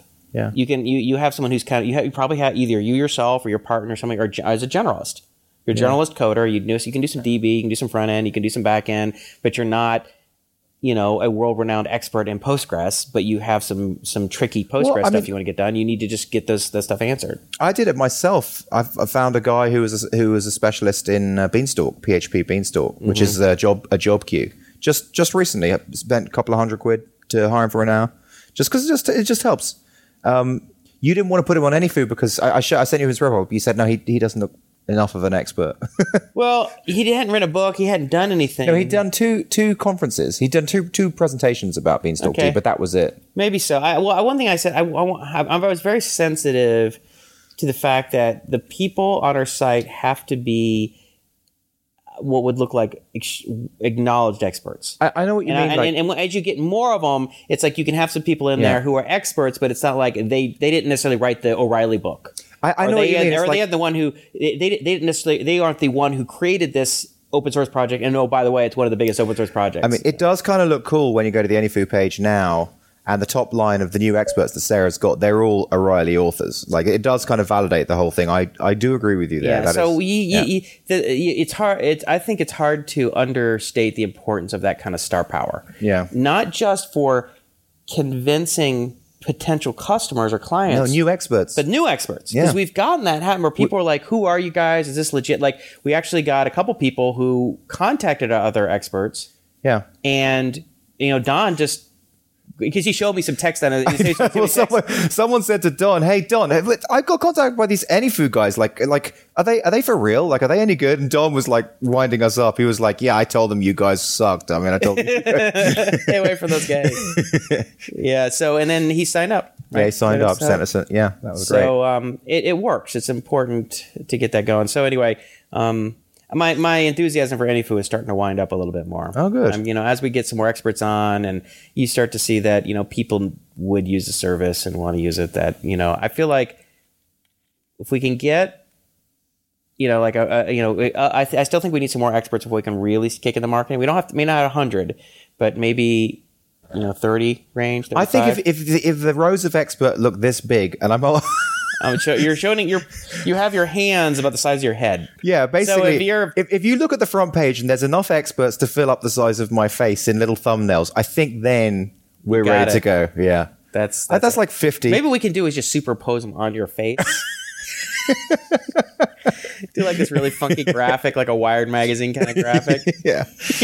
yeah, that'd be good. Yeah, that would actually be cool. Oh, that was that was that was funny. Um, only slightly related, but uh, Gabriel yesterday said to you, we as as we kind of finished the meal, he said, "Hey, hey, you going to the you know you you, you going to the gym tomorrow? Maybe we'll go together." And uh, I said, uh, "Hey, why are you asking him? Why don't you ask me?" He's like, "He's dude." Obviously, you're not going to the gym, are you? Jason's the one who goes to the gym. He, he's like, I've listened to 230 episodes. I know you don't go to the gym. yeah, that's funny, you go for a walk around the block. right? That, well, that's that's high exercise for me. Yeah, sure. Um, so uh, I don't know. Is there anything else you want to talk about the the? the um, I want to. I'm I'm I'm trying to get a walking desk. Did we talk about that in the previous segment? No, we just talked about that offline. How are you getting a walking desk? Yeah, so th- it's just a, a desk that you can that has a treadmill that you can walk. I'm trying to really become a hamster. So apparently, uh, you can. Yeah, it can really help. Apart from anything else, it helps with back pain. I've got a lot of back pain from sitting down for 20 years. Yeah. Well, uh, I'll be interested to see if it works. I mean, all your little gimmicks and stuff. yeah, your liquid diets. You're, you're just doing everything you can, except for actually doing any work. Preferably not aside from actually doing hard exercise Yeah. or stopping from like drinking wine and eating Right. brownies and other stuff I saw you consuming the last couple days. Okay, cool. All right, So, um, let's move on. so one thing I wanted to um, I want to talk a little bit about, which is which might play into some stuff we heard today, which is I, I kind of I gave I wrote in my notes a little title "Looking Under the Covers," hmm. which is like you know eh, I think it's it's it's our tendency to look at things sort of superficially just because it's it's easier. You know, people like simple answers, you know, simple things that can be can be sort of described in a in a phrase or, or mm-hmm. whatever. But reality things are, reality is that things are are much more complex usually. The miracle function kind of thing. Yeah, you have to unpack the miracle, miracle function. So you hear things like, well, AdWords don't work, or content marketing works, or it doesn't work. You people, you people fall on both sides, right? But really, what it comes, it's it's it's more subtle than that. So when we were talking to Ruben last night at dinner, he was explaining to us about how content marketing has worked for him, but how he had to try a lot of stuff to figure out what the right formula, Yeah. what kind of content marketing work? Like what kind of um, when we say content marketing, it means basically writing articles or blog posts um, and posting them on your site that will hopefully be of interest to potential customers and it will be shared around the, uh, the internet via Twitter or Facebook or you know various link sites and that people will come back and, and they'll and they'll end up on your site and they'll read it and then they'll go oh well what's BidSketch? This is interesting oh wow this is something we've been looking for. That's content marketing. That's something that Buffer has done you know has done an A plus job of doing Yeah. right and uh, I think Mint the remember the, the financial site Yeah. I think they did a great job doing that, um, writing lots of articles about finance and personal finance, and that grew their grew their company. But it's also, I mean, that that whole conversation last night was awesome. I mean, if, if we had recorded that, it would have been like our second best podcast of all time, right? I mean, Ruben is just so full of good information. But what was interesting is how, like, integrated the wri- the writers are with the process of actually getting the writing placed in a guest post scenario. So you can't just write stuff and then hope that it gets out there. I mean, professional writers have relationships with blogs, and you somehow have to magically cr- get connected to those professional writers. It's very difficult to do. It's not easy.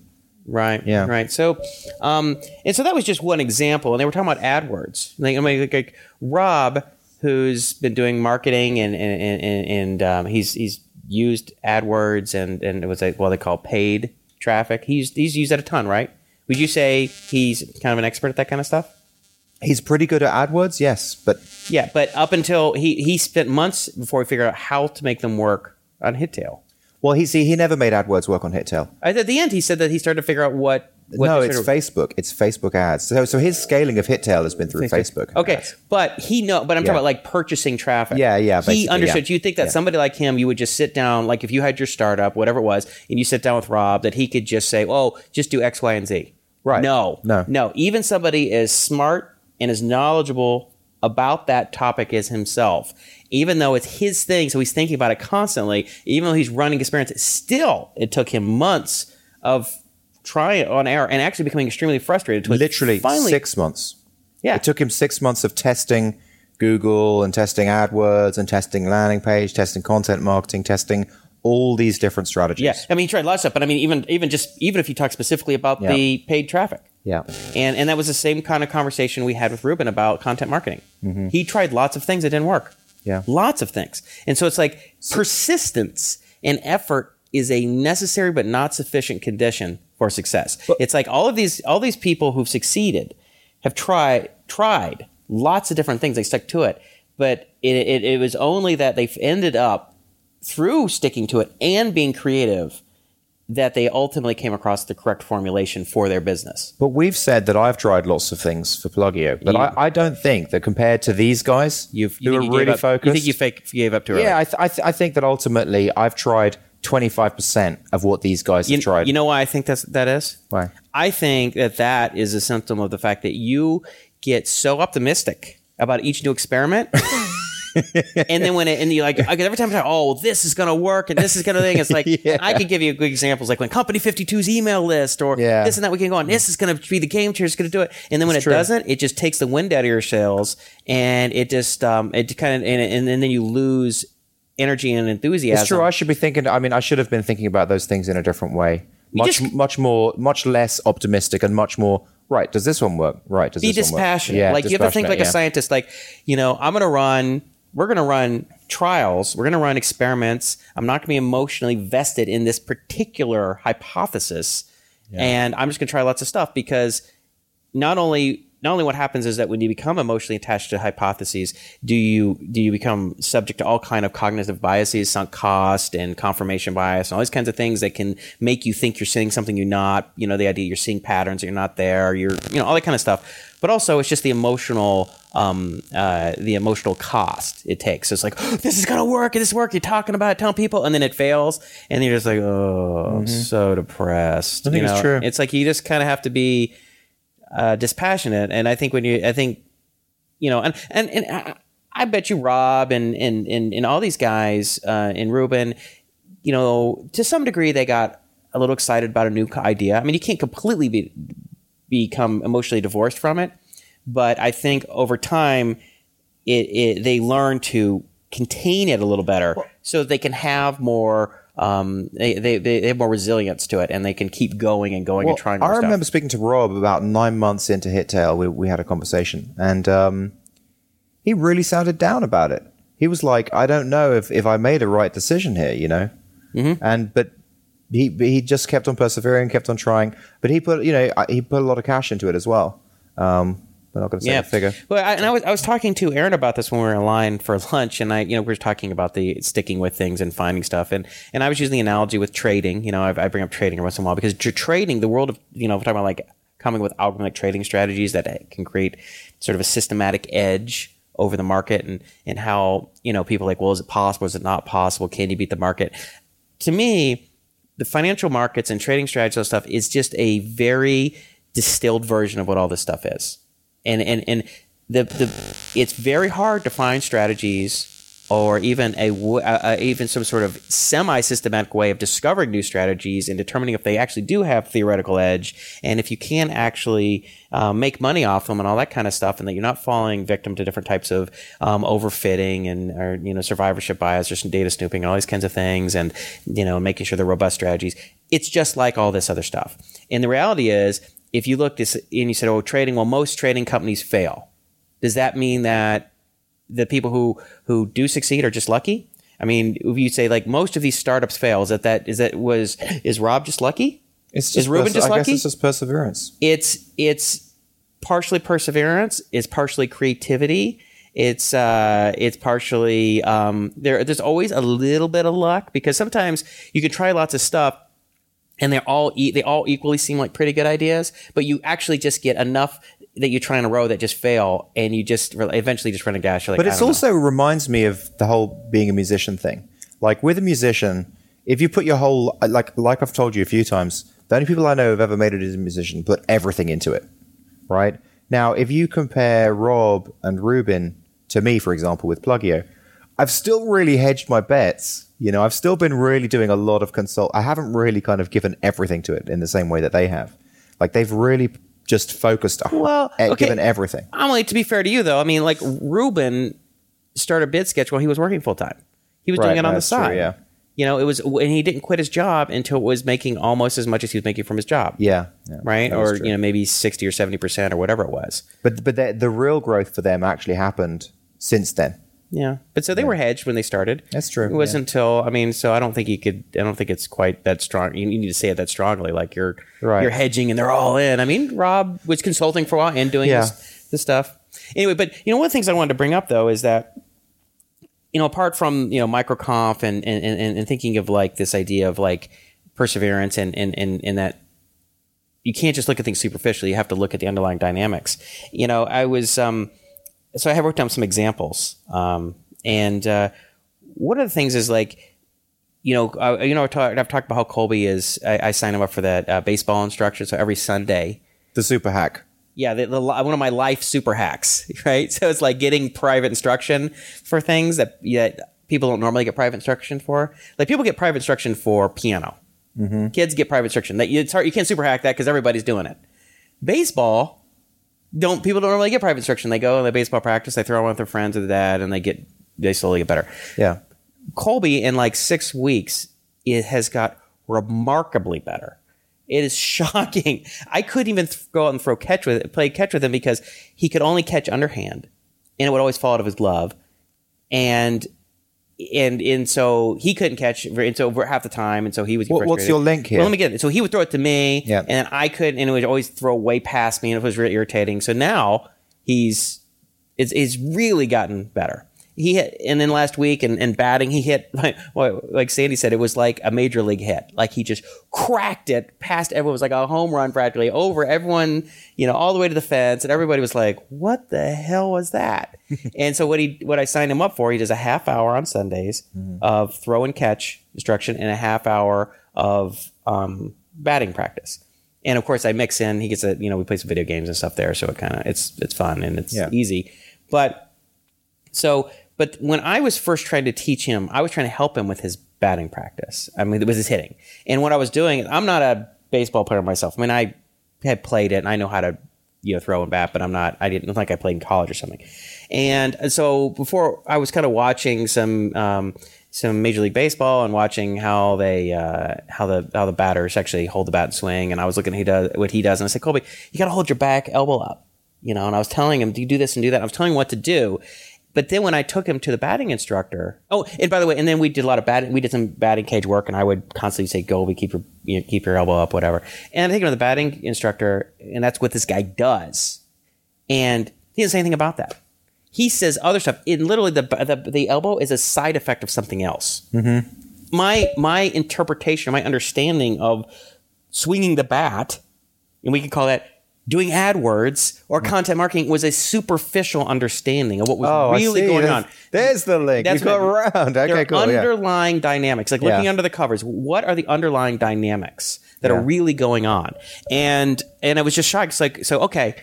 That that was really interesting to see that, and I was talking, and I was you know, so it was kind of interesting watching the instruction and, and seeing all these underlying dynamics. So I'm just like, okay, I'm glad that I'm not trying to instruct Colby anymore because I'm just leading him astray. I'm giving bad information. I'm giving superficial information that's irrelevant, and it kind of reminds me of like um, you know, they start ta- there, there's all this big push in Silicon Valley for um, certain types of startups. Like, what makes a good startup? You know, it's like, well, it's, it's a two or three young guys in their twenties doing this, and they pattern match and all stuff. But those are purely superficial things. They have nothing to do really with what it what with what a successful business looks like. They're pattern matching on superficiality, right? And and what you need to look at for business or for anything is understand what makes a successful business. And you know, we've talked about you know many times in the show on Yeah, but, uh, but uh, one exception I would take to that is like Y Combinator and Paul Graham does exactly that, does that pattern matching and, and talks about what it takes. But he's got a lot of data to back it up. Yeah, okay, but I'm just saying, but you know, okay, not just from Y Combinator, but he's he's trying to take advantage of the fact that that these that these kids, you know, in their 20s are, are inexpensive, right? They're they have low risk, and so they don't cost a they don't cost a lot from their investment standpoint, right? You and I are more expensive. People of our age, hmm. people of our experience, we have higher risk. We can't go and take three or six months and live off almost nothing, right? So they're trying to. He's, he's trying to play that arbitrage, like okay, these Yeah, okay, these is. young guys in their twenties. That is it's, just hold on one second. Mm-hmm. That's an amazing thought that that Y Combinator is basically an arbitrage. Mm-hmm. Like I've never heard that said before. That's really interesting. Yeah, I you know I don't know. Maybe someone else said that. I don't know if, if, if, if but yeah, they're it's definitely an, it's it's kind of an arbitrage. Like okay, so it may not be a perfect arbitrage. I mean, maybe people who had 10, 15 years experience developing software, developing systems, developing products w- could develop better products, better systems quicker, but they're so much more expensive and it's so much harder to get them to commit to doing something like that that it's like, okay, well, these kids who have, they've programmed in college, they've built some stuff, this, this web stuff isn't that complicated. They can kind of pick it up. They can kind of fumble around. The products will, will be a little clunkier from a, you know, from all these other, from a lot of different but from product perspective as well as from a technological perspective. But it doesn't matter because these guys are cheap, right? They're cheap. We're gonna pay three thousand or uh, a month. They're gonna live off. and there's a six, lot of them. I mean, but so he's like super hedging, right? Yeah, so yeah. They, they've got what fifty a year kind of thing. They yeah, they don't make that much, and, and but the, but the but they only pay them for like a summer. No, I mean, there's that, I mean, they've got fifty companies a year, so it's a, it's a super hedge because not not only is it young and cheap. Well, then there's it's also- diversification, there- there's yeah, a lot of diversification. diversification. Yeah. But what I'm talking about more is like this sort of pattern matching for like a start. What a startup is is it's three or X however many youngish, mostly guys. Maybe you have a female thrown in there, and in, ra- in, in rare situations, living in Silicon Valley. You know, they, they look this way, they talk this way, they build these kind of start, you know, they write these kind of blog posts. It's just pattern matching, mm-hmm. but it's generally superficial and because you know, and and I, just see that in our life. People ape things. You know, they they mimic things without really understanding. It's kind of like the cargo cult mentality, and you know, and I'll bring up the whole like the the Tesla discussion, right? Like, why is it that I mean, why do? And this is obviously my personal belief. I personally believe the strategy, the Tesla strategy, will work. But the reality is that most of Wall Street does not look at the underlying strategy. They look at the superficial numbers. You know, wh- you know, and the whole thing where I talked about SolarCity a couple weeks ago or whatever, when they, they said, okay, if you look at the underlying how they're using their cash flow to buy these long term, essentially financial instruments and how this is going to work out, they're just looking at like, well, did they make their number for last month? This is their cash flow. This is their debt to equity. This is this. They're looking at these sort of superficial numbers that aren't really capturing the underlying dynamics, the underlying dynamics that are going to make this thing work. And because they don't look at it, they miss the opportunity. And so it's why it's so important, I think, for things that you care about or investing in is to look deep and understand the understand the underlying dynamics. I think that's good advice. You know, and it's like the black swan stuff. You know, people always say like, you know, oh, this is a black swan or that's a black swan. No one could ever have seen that coming. you know, oh, like, you know, who would have known invading Iraq would have been a total disaster and taken trillions of dollars? A lot of people said it. But the idiots in the government and the idiots in the press weren't looking at the depth of the complexity of the situation in Iraq. Yeah. Or or the financial situation. People were talking about, oh, well, who saw the financial meltdown? No one, no one could have seen it coming. There were a ton of people in the financial world who are like saying, you know, the what's going on with these banks, what's going on with these mortgage companies is unsustainable. It's financially irresponsible. They're sounding alarms. But then everyone at the top who just looks things superficially, read superficial news stories, look for superficial headlines. They just look at a, you know, a couple things a few people say at a uh, at a Fed meeting, like, oh, everything's good. So you got to look at the underlying dynamics. you know, I hate to say this because you're on a roll and it's sounding good, but actually, we're supposed to be at the TechZing dinner right now. Oh, you're making me quit on a rant. well, can I can I say one last thing? Here Yeah, of before we go course. Okay, I know we're gonna Just, I mean, it's hey, listen, they're your fans downstairs. It's up to you. Yeah, First thing, oh, Tesla hit was over 54 today. you, Sweet. you look like you know what you're talking about. You really do. Well, I mean, On that, I wish I even knew more, but I felt I feel like I knew enough. I've done enough research and, and everything, so we'll see. But again, seven to ten year investment. It's going to go up and down before. well, I wanted to go back to 40 so I can buy. Me too. I haven't bought enough. Yeah. I want to buy more. It's like, wait, come back, because I, I I had I put in all that I could put into it, but it's not nearly as much as I wanted to. But the um, the uh, the other thing was um, we were so we rolled out an early um, version of of the secret project. At for, we didn't talk about this the, the first time. Oh, we did didn't. Oh, okay. No, so let's just briefly talk about this. Yeah. So you've been you were pushing me really hard. You're like, dude, I want to use this. Want to use this? Get it out. Get it out. So I was like, all right. So I was scrambling, to get it out. Rolled it out, and there was probably you found about eight bugs just trying to sign up in the mm-hmm. validation process, which was great. So you knocked the, we knocked those things out, and it seemed to mostly work, except that we needed some customization about when emails went out and, and things like that, notifications, without getting too specific into specifics of the product. And so I'm going back now and fixing a couple things with some cron scripts and some timing and how things work out. Um, and and you were you were telling me you're like, well, you know, I think you really have to have this and that. And I was like, well, Justin, like you're talking these customization, these settings, like this is like not minimum viable product. And you come up with a great term. You're like, what you need is a minimum delightful product. Yes. You know, you know, not minimal viable product, minimum delightful. because What- because minimum viable product is still painful. It's like it kind of does it, but it's still it's still painful for the people involved. Like you need to make them very happy to actually use it. That's what I, that's what I think. Yeah, and I- that was an interesting way of putting it. It's like what what's the minimum point where it doesn't do everything, but it's what it does do is delightful.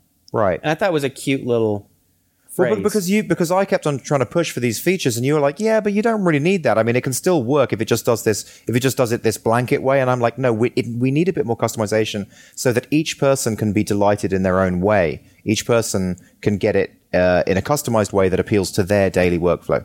yeah, so- but but I really wouldn't be doing my job right as a as an entrepreneur if I didn't push back on it. Right, If I didn't fight against, well, you should do this. You should. But no, but I was I was right because No, you're right. because the team the team were frustrated. you know frustrated with the way it was working. That's right. But I kind of like you had to prove it to me. Right. Like I mean, it's not like I had 15 customers and I had, I had one customer. Like, okay, why does this a big? Yeah, but in the meantime, I look like a jackass. no, no. Well, the um, and the the other thing, the other uh, mistake that we made was a combination of two things that you didn't properly explain to the people in the company. Like, hey guys, this we're gonna bring this thing out. It was kind of, but it would have helped had the onboarding process Right. naturally explained Yes. what the hell is going on. Yes. You probably should have done a preparation anyway, but Yeah. that would have been ameliorated had I at the onboarding It's true, process. yeah. So it, it highlighted it highlight it actually it was actually good that I didn't because it really highlighted how important onboarding is going to be for the product. Yeah, yeah, So that was interesting. That was great. So Yeah. I appreciate you pushing me to get that out and and everything. So Great.